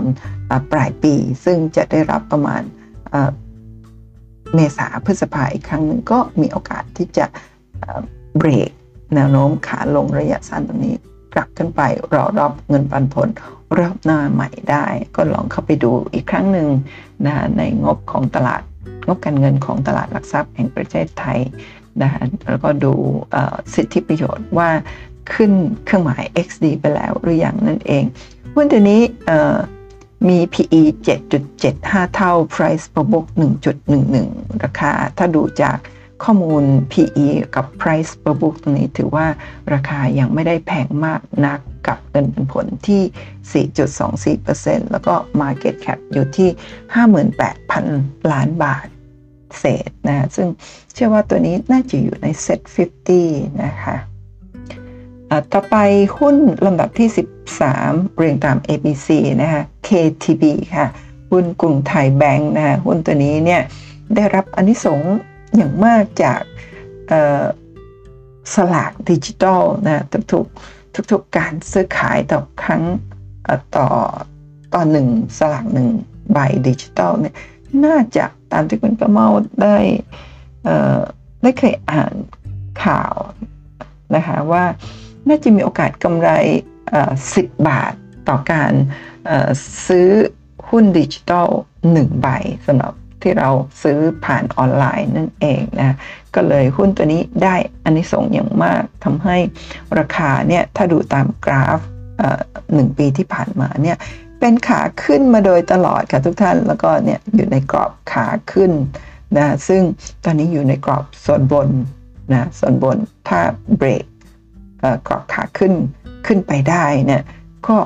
มีโอกาสที่จะขึ้นแบบเป็นกระทิงมากๆ มิฉะนั้นแล้วเนี่ยตรงนี้ลองติดตามดูด้วยค่ะว่าขึ้นเครื่องหมาย XD ไปแล้วหรือยัง ถ้ายังไม่ขึ้นนะอ๋อคุณพ่อเชื่อว่ายังไม่ขึ้นค่ะ ยังไม่ขึ้นแล้วก็หุ้นตัวนี้เนี่ยจากประวัติที่ผ่านมาเนี่ยไม่ได้จ่ายเงินปันผลระหว่างการนะ คือเป็นหุ้นที่จ่ายเงินปันผลปีละหนึ่งครั้งนะซึ่งถ้าจ่ายปีละหนึ่งครั้งก็จะจ่ายประมาณนี้ค่ะประมาณพฤษภาเมษานะเพราะฉะนั้นถ้ายังไม่ได้จ่ายเงินปันผลก็ต้องอรอลุ้นเงินปันผลต้นปีหน้านะคะเงินปันผลของผลประกอบการทั้งปีนะคะก็ นี่คืออาจจะเป็นสาเหตุที่ราคาไม่ได้ไหลลงมาเหมือนหุ้นตัวอื่น เพราะว่ายังไม่ยังไม่ได้มีการจ่ายเงินปันผล เพราะว่าจ่ายปีละครั้ง ซึ่งจ่ายไปเรียบร้อยแล้วช่วงนี้ตอนที่ราคาย่อลงมา แล้วก็กลับขึ้นไปใหม่เนี่ยเพื่อที่จะรับปันผลสำหรับทั้งปีปี 65 ซึ่งจะจ่ายประมาณเมษาพฤษภา64เอ่อ66 นั่นเองนะคะ ก็หุ้นตัวนี้เนี่ยทำ52 วิกไฮที่ราคา 17 บาทก็ก็คืออเมื่อวันศุกร์นี่เองทำ all time high ของปีที่ผ่านมา แล้วก็ทำโลที่ 10 บาท 90 ก็คือตอนตุลาคมปีที่แล้ว แล้วก็ขึ้นมาโดยตลอด วันศุกร์ราคาย่อลงมาที่ 16 บาท 80 นะคะหุ้นตัวนี้ มี PE อยู่ที่ 8.66 เท่า Price per book อยู่ที่ 0.66 นะ จริงๆ แล้วราคาบริเวณแถวนี้ถึงแม้ว่าจะเป็นจุดใกล้จุดสูงสุดของ 52 สัปดาห์ที่ผ่านมา ก็ยังถือว่าเป็นราคาที่มีโอกาสไปต่อได้อีก ถ้าผลประกอบการจะดีต่อเนื่องอย่างนี้ แล้วก็สลากดิจิตอลนะ ก็ยังคงขายได้ดี แล้วก็มีแนวโน้มที่จะ เพิ่มจำนวนดิจิตอลเข้ามาอีกเรื่อย ๆ เหมือนกับช่วงที่ผ่านมาจาก 5 ล้านฉบับ ตอนนี้น่าจะเป็นหลัก 12 ล้านฉบับ แล้วก็ถ้าถ้ามีโอกาสเพิ่มอีกเนี่ยก็จะเป็นอนนิสงส์สำหรับหุ้นตัวนี้นั่นเองมีเงินปันผลอยู่ที่ 2.49%ซึ่งคุณประเมาเชื่อว่า ถ้าสมมติว่าอันนี้เป็นของปีที่แล้วใช่ไหมคะถ้าปีนี้เนี่ยมีการจ่ายเงินปันผล เนื่องจากว่ามีกำไรถึง 1.23 บาทต่อหุ้นณกลางปีที่ผ่านมาเนี่ยถ้ารอผลประกอบการไตรมาส 3 ไตรมาส 4 เนี่ยก็มีแนวโน้มที่จะมีเงินปันผลอีกประมาณสักออย่างน้อยเท่าตัวของของ EPS นะตอนนี้นะก็ ทั้งปีก็น่าจะได้กำไรประมาณ 2 บาท 50 เป็นอย่างน้อย คุณประมอเชื่อว่าอย่างนั้นเนาะถ้า 2 บาท 50 สมมติว่านโยบายการจ่ายเงินปันผลคือครึ่งหนึ่งหรือ 50%เนี่ยเราก็มีโอกาสที่จะได้เงินปันผลประมาณ 1 บาท 20 กว่าสตางค์หรือเอาเป็น 1 บาท 20 สตางค์นะคะซึ่ง 1 บาท 20 สตางค์ถ้าเราซื้อหุ้นตัวนี้ที่ราคา 16 บาท 80เนี่ยโอกาสที่เรา จะได้เงินปันผลสูงถึง 6 7 หรือ 7-8%เลยทีเดียวนะสำหรับปีหน้า เพราะว่าอันนี้ 2.49%นั้นของปีที่แล้ว ซึ่งปีที่แล้วเนี่ยยังไม่มีสลากดิจิตอลนั่นเองนะก็ลองไปทำกันบ้านเพิ่มสำหรับหุ้นตัวนี้ โดยที่หุ้นตัวนี้ Market Cap ตัวนี้อยู่ที่ 230,000 กว่าล้านบาทนะคะซึ่ง ถือว่าเป็น Market Cap ที่สูงขึ้นเมื่อเทียบเมื่อเทียบกับในช่วงปีที่แล้วที่ผ่านมาที่อยู่ระดับแสนกว่าล้านบาทนะคะก็ลองทำคันบ้านเพิ่มเติมเยอะๆ โดยเฉพาะเห็นไหมฮะวันศุกร์เนี่ยมีแท่งขาวใหญ่เหมือนกับหุ้นบางตัวหลาย ๆ ตัวที่ผ่านมาแล้วนั่นเองนะคะ ต่อไปลำดับที่ 14 ค่ะ หุ้น LH Land House นะคะ ก็ราคาสูงสุดของ 52 สัปดาห์ที่ผ่านมาคือ 9 บาท 90 เมื่อตอนต้นปีและหลังจากนั้นพอมีการจ่ายเงินปันผล ก็ราคาก็ย่อลงมาทำจุดต่ำที่ 7 บาท 95 ตอนนี้กลับขึ้นมาใหม่แล้วค่ะ อยู่ที่ 8 บาท 95 สตางค์หุ้นตัวนี้มี PE 14.47 เท่า Price per book อยู่ที่ 2 2.12 เท่ามี e a r n i n g ประแชร์กำไรต่อหุ้นที่ 34 สตางค์ในครึ่งปีที่ผ่านมานะคะเงินปันผล 5. 59%ค่ะถือว่าเป็นเงินปันผลที่น่าสนใจเลยทีเดียวกับราคาที่ล่าสุด 8.95 บาทต่อหุ้นมี Market Cap อยู่ที่ 1 0 0 0 0แสนกับ 6,000 กว่าล้านบาทนะคะตอนนี้ระยะยาวเป็นขาขึ้น มีช่วงระยะสั้นที่ผ่านมาเนี่ยราคาย่อลงมาแต่ว่าระยะสั้นๆ ตอนนี้ก็กลับขึ้นมาใหม่แล้ว แล้วก็ราคาเนี่ยกราฟเนี่ยอยู่ในโซนบนของกรอบสามเหลี่ยมก็ถ้าเบรกสามเหลี่ยมตรงนี้ขึ้นไปได้เนี่ยก็จะเปลี่ยนจากแนวโน้มขาลงในระยะกลางเป็นขาขึ้นได้ต่อไปนั่นเองค่ะ แล้วก็เช่นเดียวกันเป็นแท่งขา อู้ใหญ่อีกแล้วนะสำหรับหุ้นตัวนี้ค่ะ ต่อไปลำดับที่ 15 หุ้นโอริค่ะ หุ้นโอริเคยทำราคาสูงสุดที่ 12 บาท 70 เมื่อประมาณต้นปีที่ผ่านมาพอมีเงินปันผลก็ไหลลงมา แต่เป็นขาขึ้นในช่วงที่ผ่านมาระยะสั้น ระยะยาวนี่ขาลงระยะสั้นขาขึ้น แล้วก็เบรกแนวโน้มขาลงระยะยาวขึ้นไปแล้วเห็นไหมคะมี ตรงนี้ค่ะ มีกราฟเบรกแทงเบรกเส้นแนวโน้มขาลงกลับขึ้นไปใหม่แล้วก็ตอนนี้ก็ถือว่าเป็นสัญญาณที่ดีสัญญาณกลับตัวที่ลงลงลงมาโดยตลอดก็กลับขึ้นไปแล้ว ก็ลองไปดูว่าหุ้นตัวนี้เนี่ยขึ้นเครื่องหมาย XD ไปแล้วหรืออยังนะที่ขึ้นเบรกขึ้นไปเป็นเพราะว่ารอเงินปันผลหรือไม่ ถ้าสมมติว่า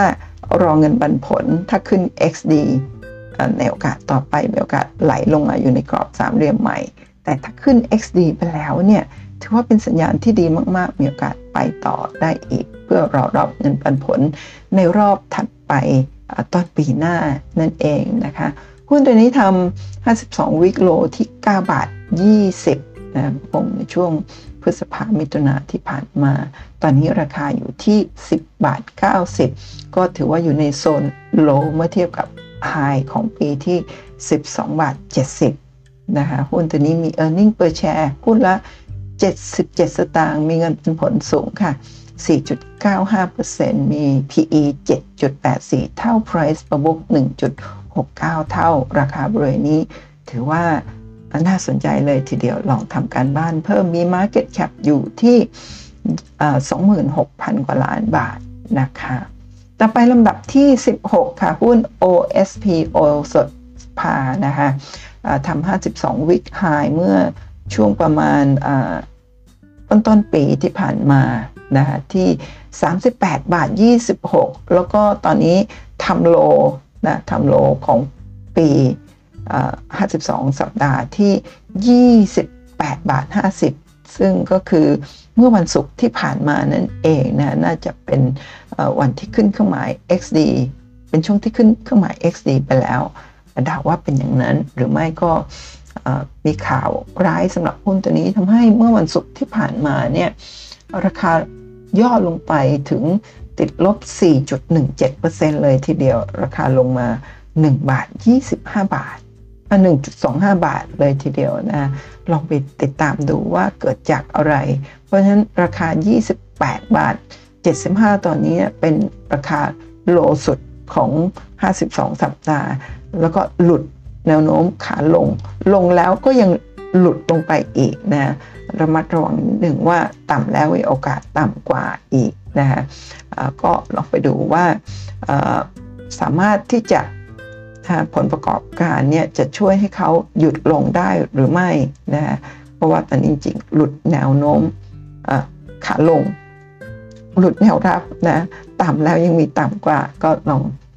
ทำกันบ้านเพิ่มมากๆสำหรับท่านที่สนใจหุ้นตัวนี้ หรือว่าเป็นจุดต่ำสุดแล้วที่น่าสนใจนะเพราะว่าตอนนี้ PE 31 เท่า Price per book 4.48 ถ้าเทียบกับหุ้นในกลุ่มเดียวกันเนี่ยถือว่าเป็นราคาที่ค่อนข้างมาทางโลนะกับเงินปันผลที่ 3.83%นะ Market Cap 80,000 6,000 กว่าล้านบาทก็น่าจะอยู่ใน Set 50 ลองทำกันบ้านเพิ่มนะท้ายตลาดก็มีแท่งขาวใหญ่ด้วยเช่นเดียวกันนะแท่งขาวใหญ่ก็เท่ากับมีแรงซื้อหรือขายทั้งซื้อทั้งขายในท้ายตลาดเยอะมาก วันนี้ไม่ทราบเป็นอย่างไรบ้างแล้วนะคะต่อไปลำดับที่ 17 ค่ะ หุ้นปตทนั่นเอง ซึ่งเมื่อกี้เราดูใน ต้นคลิปแล้วว่าหุ้นตัวนี้เนี่ยกำลังจะขึ้นเครื่องหมาย XD ในวันที่ 28 กันยายนนะซึ่งนั่นก็หมายความว่าถ้าเราซื้อเมื่อวันศุกร์หรือซื้อในวันนี้นะก็มีโอกาสได้เงินปันผลที่หุ้นละ 1 บาท 30นะตอนนี้เนี่ยถ้าเราดูจากอัตราเงินปันผลที่ 5.44%นะก็เป็นอัตราเงินปันผลของปีที่แล้วเหมือนกับหุ้นทุกตัว แต่ว่าปีนี้ค่ะ 1 บาท 30 สตางค์ต่อหุ้นเนี่ยถ้าเทียบกับปีที่ผ่านๆมาถือว่าเป็นการจ่ายเงินปันผลระหว่างการที่สูงมากที่สุดเมื่อเทียบกับหลายปีที่ผ่านมานั่นเองนะคะ แล้วก็ถ้าคำนวณจากราคาตรงนี้ก็เมื่อกี้จากต้นต้นสไลด์ก็จะอยู่ที่ประมาณแค่ครั้งเดียวนะไม่ไม่ไม่รวมกับเงินปันผลที่กำลังจะจ่ายอีก ตอนสิ้นปี ก็แค่ครั้งเดียวเนี่ยได้แล้วถึง 3.50%ก็ถือว่าน่าสนใจนะคะ ก็ลองไปคำนวณดู แล้วก็จริงๆ เวลาขึ้นเครื่องหมาย XD ราคา มีแนวโน้มที่จะย่อลง แต่ว่าหุ้นบางตัว คือหุ้นส่วนใหญ่ 8-90%ในวันขึ้นเครื่องหมาย XD เนี่ยราคาจะย่อลงมา นะในวันขึ้น XD แต่บางตัวเนี่ยย่อลงมาแล้วก็กลับขึ้นไปใหม่อย่างรวดเร็ว อันนั้นเขาเรียกว่าได้เงินปันผลฟรีค่ะเนาะ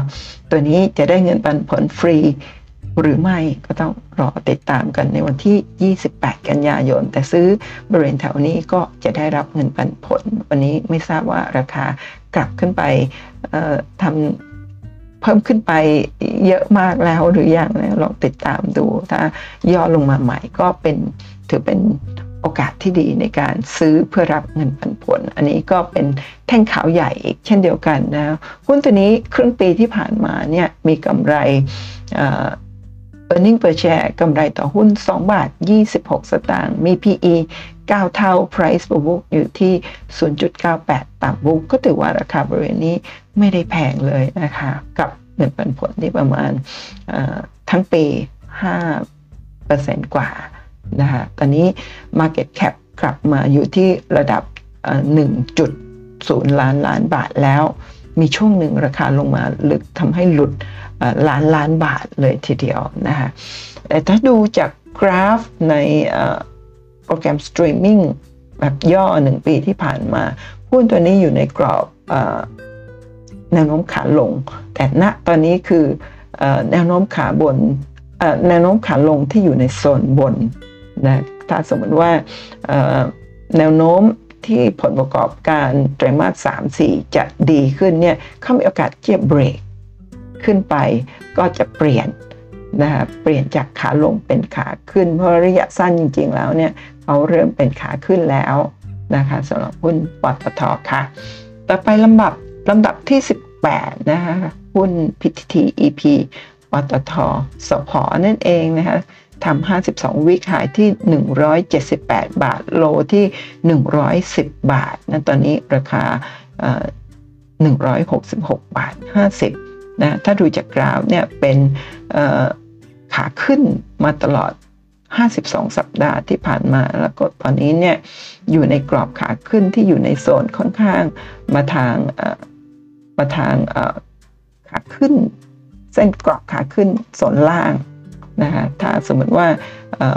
เขาย่อลงมาอีกแล้วรับอยู่กลับขึ้นไปใหม่ได้เนี่ยแปลว่าราคาบริเวณแถวนี้เนี่ยอยู่กรอบขาขึ้นในโซนล่างก็น่าสนใจเลยทีเดียว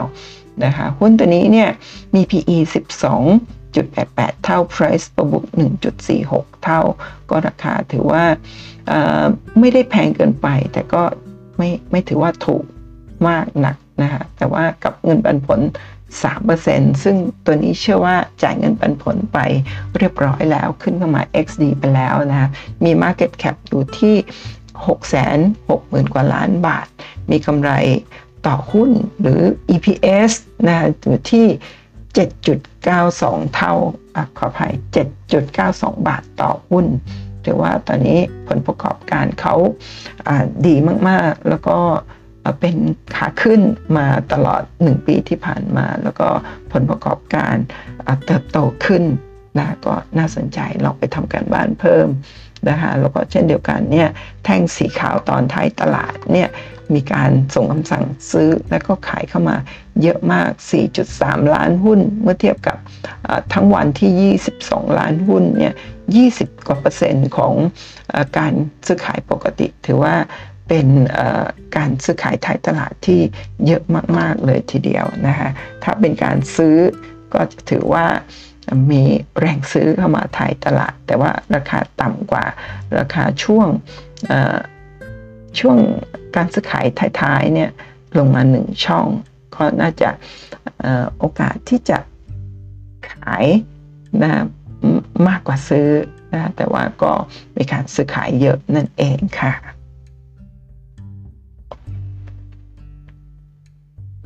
ต่อไปหุ้นลำดับที่ 19 หุ้น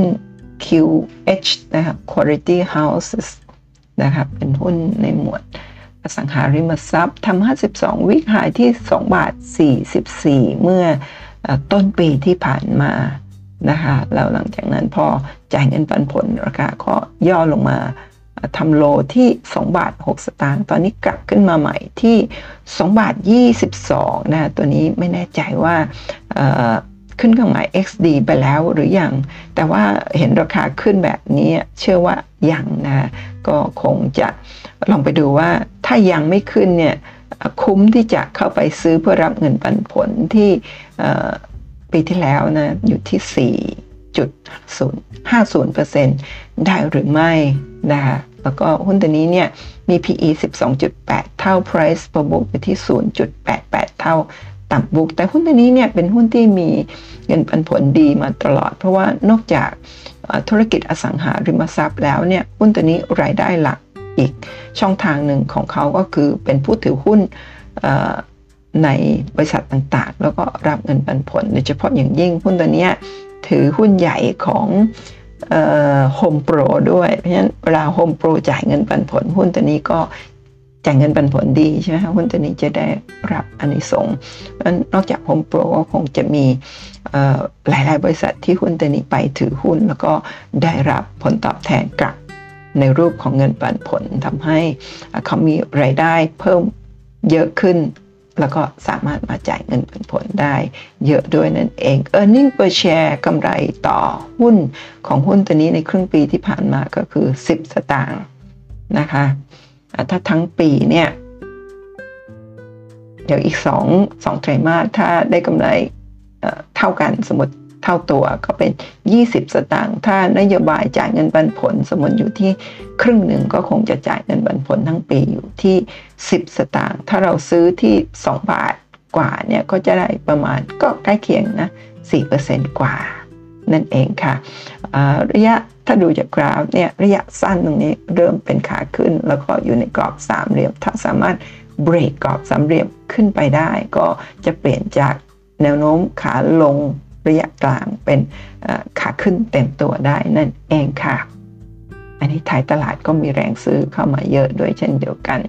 เป็นการลุ้นรับเงินปันผลหรือไม่ ก็ลองเข้าไปตรวจสอบดูค่ะ ต่อไปลำดับที่ 20 ค่ะ หุ้นราดนะ เป็นหุ้นราดกรุ๊ปนะเป็นบริษัทที่ผลิตกระแสไฟฟ้า แล้วก็เร็วๆนี้เพิ่งเพิ่มทุนไปค่ะ เวลาที่หุ้นเพิ่งเพิ่มทุนเนี่ยเขาก็จะมีเงินทุนจำนวนมหาศาลที่จะนำไปพัฒนาธุรกิจ หรือว่าไปขยายกิจการของเขาได้นั่นเองนะคะ หุ้นตัวนี้ทำ 52 วิกไฮที่ 44 บาท 61บริเวณแถว เร็วๆนี้นั่นเองเนาะขึ้นไปทำจุดสูงสุด แต่ก่อนหน้านี้เนี่ยเข้ามาทำจุดต่ำสุดที่ 35 บาท 75 นั่นก็คือช่วงช่วงระหว่าง น่าจะเป็นช่วงที่เพิ่มทุนไปแล้วเนาะเพิ่มทุนเสร็จหุ้นเข้าพอร์ตก็ทุบหุ้นเก็บของพอเก็บเสร็จก็ลากขึ้นมาพร้อมกับน่าจะมีการประกาศจ่ายเงินปันผล ระหว่างการลงไป ตรวจสอบดู ทีนี้ช่วงที่เขาลงมาโดยตลอดเนี่ยตอนนี้สามารถเบรกเบรกจากขาลงเป็นขาขึ้น ได้เรียบร้อย ตอนนี้ก็เป็นหุ้นที่เป็นขาขึ้น อยู่ในโซนขาขึ้นนะคะ ก็ PE อยู่ที่ 12.38 เท่า Price per book ต่ำ book นะอยู่ที่ 0.89 เท่า มีเงินปันผล 3.99%ใกล้ๆ4%หุ้นตัวนี้ในอดีตเนี่ยเป็นหุ้นที่จ่ายเงินปันผลดีมาตลอด นะอยู่ในกลุ่ม ZHD มาตลอดเหมือนกัน แล้วก็มูลค่าตลาดนะคะหรือว่า Market Cap อยู่ที่ 90,000 ล้าน ก็อยู่ในเซ็ต50 นั่นเองค่ะ แล้วก็เช่นกันแท่งสีขาวใหญ่มากเป็น5.4 ล้านท้ายตลาดเนี่ยเทียบกับทั้งวันที่ 12 ล้านรวมไปแล้ว 5.4 เนี่ยก็ค่อนข้างที่จะครึ่งหนึ่งนะครึ่งครึ่งเกือบครึ่ง เกิน 40%ของมูลค่าการปริมาณการซื้อขายทั้งวันเลยทีเดียวในช่วงท้ายตลาดของหุ้นราดนั่นเองค่ะ ต่อไปลำดับที่ 21 ค่ะ หุ้นสวัสด์นะฮะเป็นหุ้นในกลุ่ม leasing นะคะก็ 52 สัปดาห์ที่ผ่านมาก็คือช่วงตุลาคมปีที่แล้วเนี่ย ทำจุดสูงสุดที่ 72 บาท แต่ก่อนหน้านี้น่าจะทำจุดสูงสุดที่น่าจะ8-90 บาทหรือเปล่านะก่อน 52 สัปดาห์เนี่ยและหลังจากนั้นเนี่ยพอทำจุดสูงสุด แล้วก็เป็นขาลงมาโดยตลอดนะทุกท่านลงมาทำจุดต่ำที่ 45 บาท 50 น่าจะช่วงประมาณเดือนกรกฎาคมที่ผ่านมา 45 บาท 50 ตอนนี้กลับขึ้นมาใหม่แล้วค่ะที่ 49 บาท 50 แต่ว่าเมื่อวันศุกร์เนี่ยติดลบ 2.46%นะหุ้นตัวนี้เนี่ยไม่แน่ใจว่าขึ้นเครื่องหมาย XD ไปแล้วหรือยัง แต่ว่าเดาว่าน่าจะขึ้นไปแล้วเนาะอืมน่าจะขึ้นไปแล้ว ราคาก็เลยย่อลงมา หรืออย่างไรท่านลงลองไปเสร็จจากตรวจสอบจาก เว็บไซต์ของตลาดหลักทรัพย์ได้นะคะว่าขึ้นเครื่องหมาย XD แล้วหรือยังผลประกอบการต่อไปน่าจะเป็นอย่างไร แต่ว่าถ้าดู PE ที่ 15 เท่า Price per book อยู่ที่ 2.81 เท่า ถ้าเทียบกับหุ้นในกลุ่ม leasing ด้วยกันราคาบริเวณแถวนี้ถือว่าถูกมากหรือเทียบกับช่วงไฮที่ 72 หรือว่าก่อนหน้านั้น น่าจะมีไฮกว่านี้อีก ตอนนี้อยู่ที่ 49.50 ถือว่าเป็นราคาที่ค่อนข้างถูกเลยทีเดียวนะที่เงินปันผล 3.64% Market Cap อยู่ที่ 67,000 กว่าล้านบาท ก็น่าจะอยู่ใน Set 50 ลองทำกันบ้านเพิ่มกันดูนะคะ ต่อไปลำดับที่ 22 ค่ะ SCC หุ้นปูนซีเมนไทยนะคะทำ52วิกหายที่ 418 บาทเมื่อประมาณตุลาปีที่แล้ว หลังจากนั้นเนี่ย ก็จ่ายเงินปันผลประมาณช่วงช่วงนี้ค่ะเมษาพฤษภาก็เป็นขาลงมาโดยตลอดนะคะแล้วมาทำ52 วิกโลก็คือเมื่อวันศุกร์ที่ผ่านมา 340 บาทนะะโลสุดใน 52 สัปดาห์ แล้วก็ปิดที่ 341 บาทเมื่อวันศุกร์นะฮะก็อยู่ในกรอบขาลงลองดูว่าจากนี้ไปจะหลุดกรอบไหมถ้าหลุดกรอบนี่โลแล้วมีโอกาส low กว่าอีกนะสำหรับหุ้นตัวนี้เป็นขาลง ยังไม่ได้มีสัญญาณกลับตัวสำหรับถ้าดูจากหนึ่งปีที่ผ่านมา แต่ลองไปดูในกราฟของ e-finance นะซึ่งเวลาเราดูระยะสั้นนะเช่น time frame day หรือรายนาทีเนี่ยดูว่ามีสัญญาณกลับตัวหรือไม่ ถ้ามีสัญญาณกลับตัวเนี่ยราคาบริเวณนี้อาจจะเป็นจุด ที่ต่ำสุดแล้วก็มีความเป็นไปได้นะก็หุ้นตัวนี้เพิ่งไม่ใช่เพิ่งนะจ่ายปันผลไปเรียบร้อยแล้วนะสักประมาณ 1 เดือนกว่าที่ผ่านมาเนี่ยน่าจะจ่ายเงินปันผลไปแล้วขึ้น XD ไปแล้วราคาก็เลยไหลลงมาแบบนี้นะก็คงถ้าซื้อบริเวณแถวนี้ก็ต้องรองเงินปันผลสำหรับต้นปีหน้านั่นเองนะคะ เงินปันผลอยู่ที่ประมาณ 5.43%มี PE 12 เท่า Price per book 1.07 เท่าบริเวณราคาแถวนี้ถือว่าอยู่ในโซนค่อนข้างต่ำนะคะ เมื่อเทียบกับไฮของปีที่ 418 บาท ตอนนี้ 341 บาท น่าสนใจเลยทีเดียวนะคะ Market Cap 4แสน กับ 9,000 กว่าล้านบาท Market Cap นี่ย่อลงมาเยอะมากนะตามราคาที่ลงมานั่นเอง แล้วก็มีแท่งขาวใหญ่เช่นเดียวกันนะราคาน่าสนใจลองไปทำการบ้านเพิ่มนะคะ ต่อมาลำดับที่ 23 ค่ะ หุ้นสุภาลัยนะคะก็ 52 สัปดาห์ที่ผ่านมาประมาณตุลาปีที่แล้วเนาะราคาอยู่ที่3 23บาท60 แล้วก็ลงมาทำจุดต่ำเมื่อประมาณกรกฎาที่ผ่านมาที่ 18 บาท 10 สตางค์ตอนนี้ราคากลับขึ้นมาที่ 18 บาท 90 อยู่ในกรอบสามเหลี่ยมโซนล่างด้วยเนาะถ้าไม่หลุดนะก็มีโอกาสกลับขึ้นไปใหม่ เพราะฉะนั้นตรงนี้ถือว่าเป็นโซนที่ราคาในโซนล่างที่น่าสนใจเลยทีเดียวนะคะก็ลองทำกันบ้านเพิ่ม PE 4.7 แล้วก็ Price per book อยู่ที่ 0.85 เท่า ถือว่าราคาอยู่อยู่โซนต่ำมาก ๆ เลยทีเดียวนะคะค่อนมาทาง 52 วิกโลที่ 18 บาท 10 สตางค์ตอนนี้ 18 บาท 90 มีเงินปันผล 6.61เปอร์เซ็นต์นะคะมี e a r n i n g per share 1 บาท 67 สตางค์นะมี Market Cap อยู่ที่ 40,000 กว่าล้านบาท น่าจะอยู่ในเซ็ตร้อยนะคะต่อมาลำดับที่ 24 ค่ะ หุ้น Tasco นะหุ้นยางมาต่อยหนึ่งเดียวในตลาดหุ้นนะมี 52 วิกหายที่ 19 บาท 10 สตางค์ก็ประมาณปลายปีที่แล้ว หลังจากนั้นเนี่ยพอมีเงินปันผลมีอะไรต่างๆ ก็ราคาก็ไหลลงมาโดยตลอด นะถ้าดูเป็นขาลงตรงนี้สามารถเบรกขาลงขึ้นไปได้เรียบร้อยแล้วตั้งแต่เดือนกับเดือนสิงหาคมที่ผ่านมานะคะก็เป็นขาขึ้นแล้วในระยะสั้นนี้ถ้าสามารถที่จะขึ้นต่อไปได้อีกเนี่ยคือตรงนี้เปลี่ยนสัญญาณจากนะฮะแนวโน้มนะจากขาลงเบรก ขึ้นไปได้เรียบร้อยแล้ว นั่นก็คือตอนนี้เริ่มเป็นขาขึ้นแล้วนั่นเองนะคะทำ52 วิคายที่ 19 บาท 10 สตางค์เมื่อประมาณปลายปีที่แล้วนะคะแล้วก็โลที่ 15 บาท 50 ก็คือช่วงจ่ายเงินปันผลรอบเมื่อเดือนเมษาพฤษภาคม ตอนนี้กลับขึ้นมาแล้วที่ 17 บาท 60นะลองไปดูว่าขึ้นกับหมาย XD หรืออยังถ้าดูจากทรงกราฟ หรือราคาที่ขึ้นมาอย่างนี้ คุณป้าเมาเชื่อว่าน่าจะมีการประกาศจ่ายเงินปันผลระหว่างการ แล้วก็ยังไม่ได้ขึ้นเครื่องหมาย XD นะคะหรือไม่แน่ใจว่าหุ้นตัวนี้จ่ายเงินปันผลครั้งเดียวหรืออย่างไร หรือว่ามีการจ่ายสองครั้ง ถ้าจ่ายปันผลสองครั้งเนี่ยเชื่อว่าเงินปันผลระหว่างการเนี่ยยังไม่ได้ขึ้นเครื่องหมาย XD หรือว่าถ้าจ่ายครั้งเดียวเนี่ยราคาที่ขึ้นมาเนี่ยก็ ขึ้นมาด้วยผลประกอบการที่ดีขึ้น แล้วก็เตรียมรอรับปันผลสิ้นปีนะคะในเมษาพฤษภาปีหน้านั่นเองค่ะ หุ้นตัวนี้มี PE 16 เท่า Price per book 1.9 ก็ถือว่าราคาไม่ได้แพงมากนักนะทุกท่าน เมื่อก่อนวิกฤตเนี่ยราคาเคยไปทำจุดสูงที่ประมาณสัก 29 บาทเนาะตอนนี้อยู่ที่ 17 บาท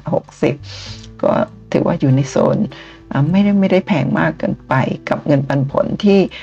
5.97 หรือเกือบเกือบ6%มี Market Cap อยู่ที่ 27,000 กว่าล้านบาทนะ ก็ลองไปทำกันบ้านกันดูค่ะต่อไปลำดับที่ 25 หุ้น T-Cap ค่ะ ธนชาตินะหลังจากที่ขายหุ้นในกลุ่มหุ้นธนาคารนะธนาคารธนชาติในกลุ่มเนี่ยให้กับ TMB ไปแล้วเนี่ยหุ้นตัวนี้เนี่ยก็ราคาก็ไหลลงมา ตอนนี้ก็น่าจะเป็นราคาที่ค่อนข้างที่จะอยู่ตัวนะ โดยที่ 52 สัปดาห์ที่ผ่านมาเนี่ยอยู่ที่ 45 บาท แต่ก่อนหน้านี้อยู่ที่ระดับ 8-90 บาทเนาะแล้วก่อนที่เขาจะขายหุ้นธนาคารธนาชาติไปอยู่ที่น่าจะประมาณสัก 80 กว่าบาท นะคะพอขายแล้วเนี่ยราคาก็ไหลลงมา ตอนนี้ก็น่าจะอยู่ในระดับนี้ค่ะครึ่งหนึ่งแล้วนะของที่เคยทำจุดสูงสุดนะคะแล้วก็ 52 สัปดาห์ทำจุดสูงสุดที่ 45 บาทก็คือต้นปีที่ผ่านมา พอรับเงินปันผลราคาก็ไหลลงมาทำจุดต่ำสุดนะที่ 33 บาท 25 หรือเป็นไปได้ว่าจุดต่ำสุดเนี่ยตั้งแต่ตุลาคมที่แล้ว อืมน่าจะเป็นอย่างนั้นนะคะแล้วก็กลับขึ้นมาสูง แล้วก็จ่ายปันผลก็ย่อลงมา ตอนนี้กลับมาใหม่ค่ะ กลับมาใหม่แบบนี้ตอนนี้อยู่ที่ 40 บาท เชื่อว่าน่าจะประกาศจ่ายเงินปันผลระหว่างการไปแล้ว แต่ว่ายังไม่ขึ้นเครื่องหมาย XD ดาว่าเป็นอย่างนั้นเพราะคุณประมาไม่ได้กลับเข้าไปดู ท่านลองติดตามดูว่าถ้ามีการ ประกาศจ่ายเงินปันผลระหว่างการ แล้วก็ยังไม่ได้ขึ้นเครื่องหมาย XD ซื้อตอนนี้เนี่ยคุ้มค่าหรือไม่ที่เงินปันผลประมาณ7บาท50 ของปีที่ผ่านมา ตอนนี้ประกาศจ่ายเท่าไหร่ด้วย e a r n i n g per share หรือกำไรต่อหุ้นที่ 2.68 บาทต่อหุ้นสำหรับครึ่งปีแรกนะฮะแล้วก็มี price ประมุกต่ำที่ 0.64 PE 7.1 นี่ถือว่าราคาบริเวณแถวนี้ก็ไม่แพง นะคะแล้วก็ market cap อยู่ที่ 45,000 กว่าล้านบาทค่ะ ต่อไปลำดับที่ 26 ค่ะ หุ้นธานีค่ะ ราชธานีลิสซิ่งนะทำ52 วิกไฮที่ 4 บาท 78นะคะก็คือช่วง 4 บาท 78 ก็คือช่วงที่ผ่านมานั่นเองเนาะลองไปดูว่า ตัวนี้น่าจะไม่มีการจ่ายเงินปันผลระหว่างการนะเพราะว่าหุ้นตัวนี้คุณป้าเมามีถืออยู่นะที่ผ่านมาเนี่ยจะจ่ายเงินปันผลปีละครั้งนะแล้วก็ก่อนหน้านี้เนี่ยช่วง พฤษภามิถุนากรกฎาตอนที่ตลาดเป็นขาลงเนี่ยเขาลงมาทำจุดต่ำสุดที่3บาท64 ตอนนี้กลับขึ้นมาใหม่แล้ว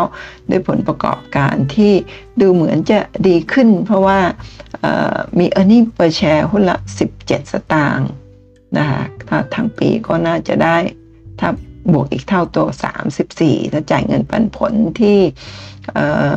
จ่ายเงินปันผลครึ่งหนึ่งนโยบายท่านนโยบายจ่าย สัก 50%ก็คงจะได้ประมาณสัก 17 สตางค์ใช่ไหมฮะ17 สตางค์กับราคาตอนนี้เนี่ยที่ 4 บาท 56 หรือ 4 4 บาทกว่าแบบนี้เนี่ยเงินปันผลก็ประมาณสัก 3.7 3%หรือว่าอย่างน้อยที่สุดก็ได้ 3.5%ถ้าท่านพอใจกับระดับนี้เนี่ยหุ้นตัวนี้เนี่ยก็จ่ายเงินปันผลในระดับนี้มาโดยตลอด แต่ก่อนหน้านี้ในอดีตเนี่ย เขามักจะจ่ายเงินปันผลเป็นหุ้น แต่ว่าประมาณสัก 3 ปีหลัง 2-3 ปีเนี่ยหลังวิกฤตโควิด -19 เนี่ยไม่ได้จ่ายเงินปันผลเป็นหุ้น แต่จ่ายเงินปันผลเป็นเงินสด แล้วก็ช่วงวิกฤตหรือก่อนก่อนวิกฤตเล็กน้อยมีการเพิ่มทุนด้วยนะน่าจะเป็นช่วงหลังวิกฤตนะทุกท่านนะ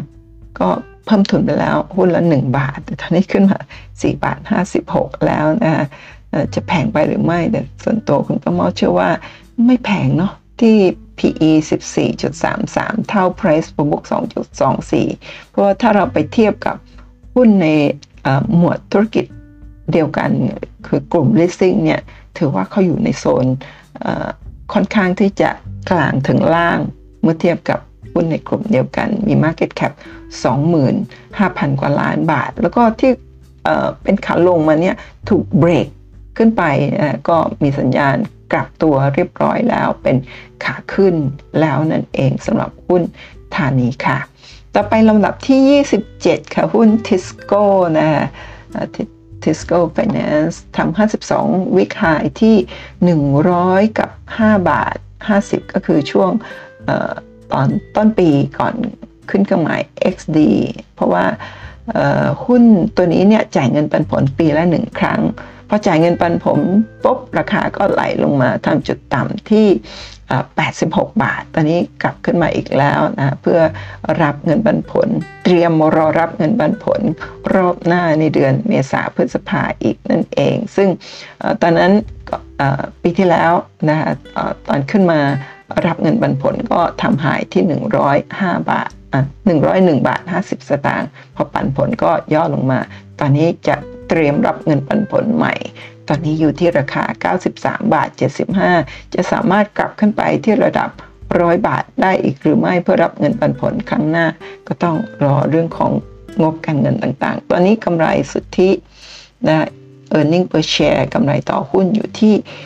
4.55 บาทต่อหุ้น ถ้าทั้งปีถ้าได้กำไรเท่าตัวอีกเท่าตัวเป็น 9 บาทเนี่ยก็คงจะมีการจ่ายเงินปันผลก็อยู่ที่ประมาณหุ้นละอาจต้องดูนโยบายปันผลที่ผ่านมาน่าจะจ่ายประมาณหุ้นละ 6 6 7 บาท ซึ่งคิดเป็นประมาณ 7%นั่นเองนะคะก็รอติดตามดูหุ้นตัวนี้เนี่ยมี Market Cap อยู่ที่ 70,000 กับ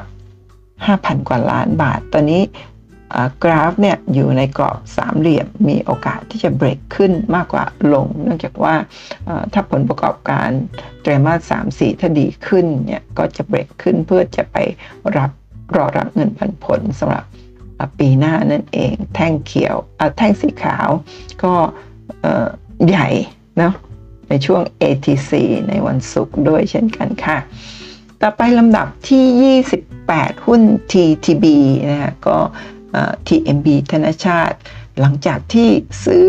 ธนาคารธนชาติมาแล้วหุ้นนี้เนี่ยต้องใช้เงินเยอะในการซื้อใช่ไหมราคาก็ไหลลงมาโดยตลอดค่ะจากจุดสูงสุดที่เคยมีเมื่อ 52 สัปดาห์ที่ผ่านมา 1 บาท 50 ลงมาทำโลที่ 1 บาทกับ 4 สตางค์ แต่จริง ๆ มาจากโลกันค่ะ ขออภัย โลหนึ่งบาทสี่สตางค์เพราะช่วงวิกฤตก็ได้รับผลกระทบ แล้วก็ตั้งแต่ซื้อซื้อธนาคารธนชาติมาก็ต้องใช้เงินทุนจำนวนมากซื้อ แล้วก็เร็วหลังจากซื้อก็มีการเพิ่มทุนด้วยนะ ก็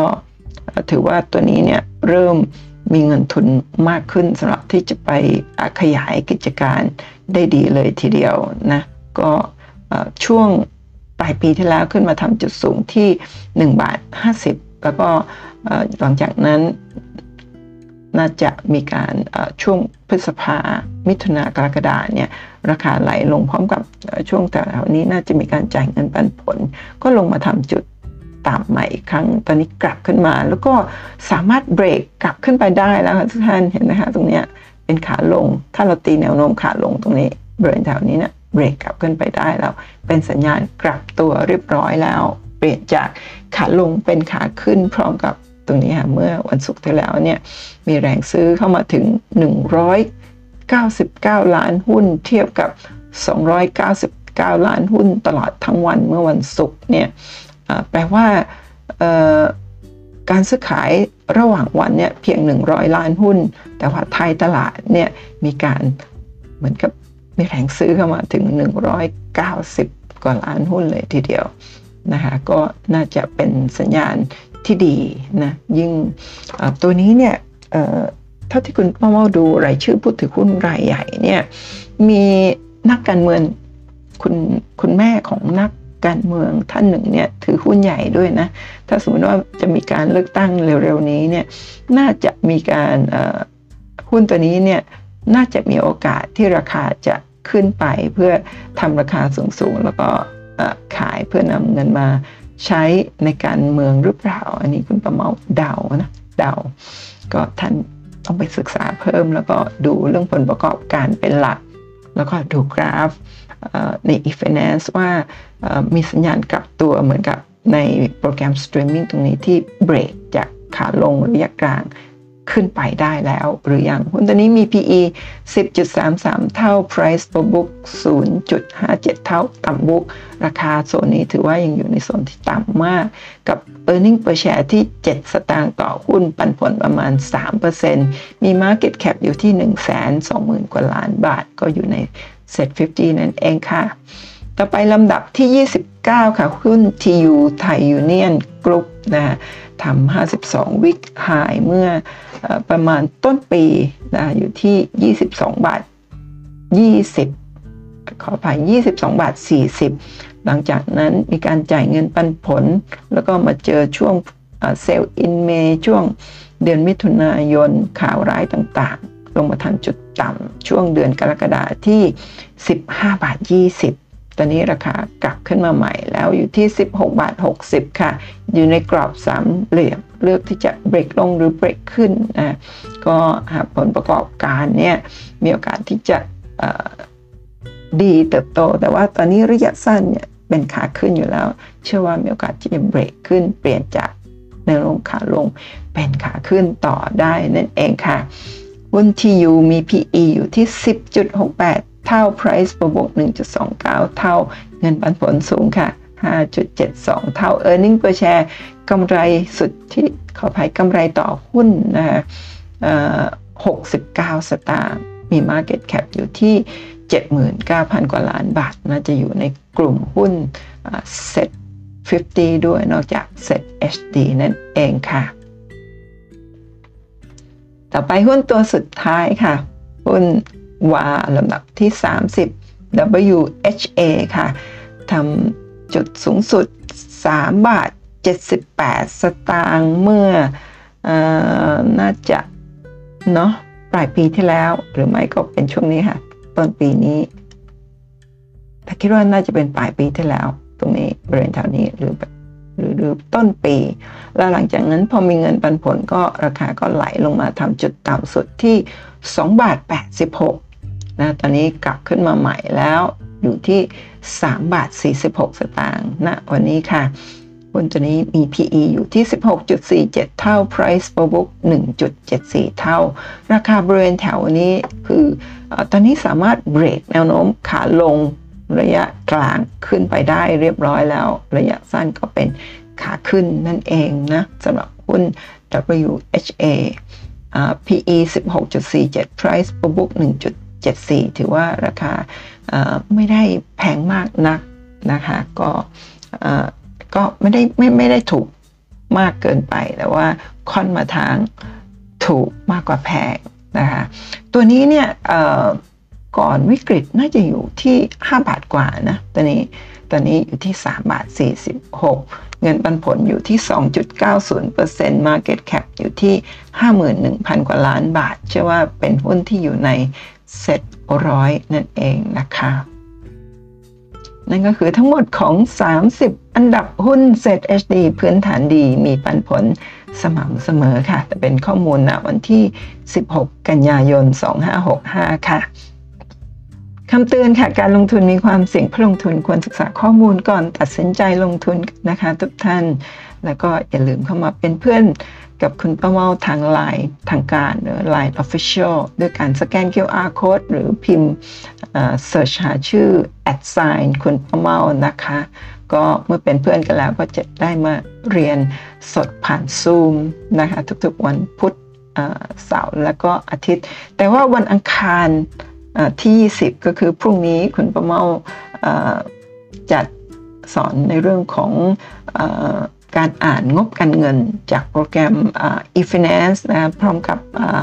งบการเงินจาก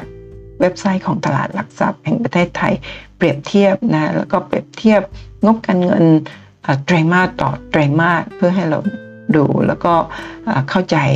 ง่ายมากขึ้นนั่นเองค่ะ ขอบคุณทุกท่านสำหรับการกดติดตามกด subscribe ไลค์แชร์ช่องคุณป้าเมาเล่าเรื่องหุ้นค่ะ พบกันใหม่ ในคลิปหน้าสำหรับท่านที่ลงทะเบียนเรียนมาก็พบกันในไลฟ์สดผ่านซูมพรุ่งนี้หนึ่งทุ่มตรงนะคะ ทุกท่านโชคดีในการลงทุนค่ะ สวัสดีค่ะ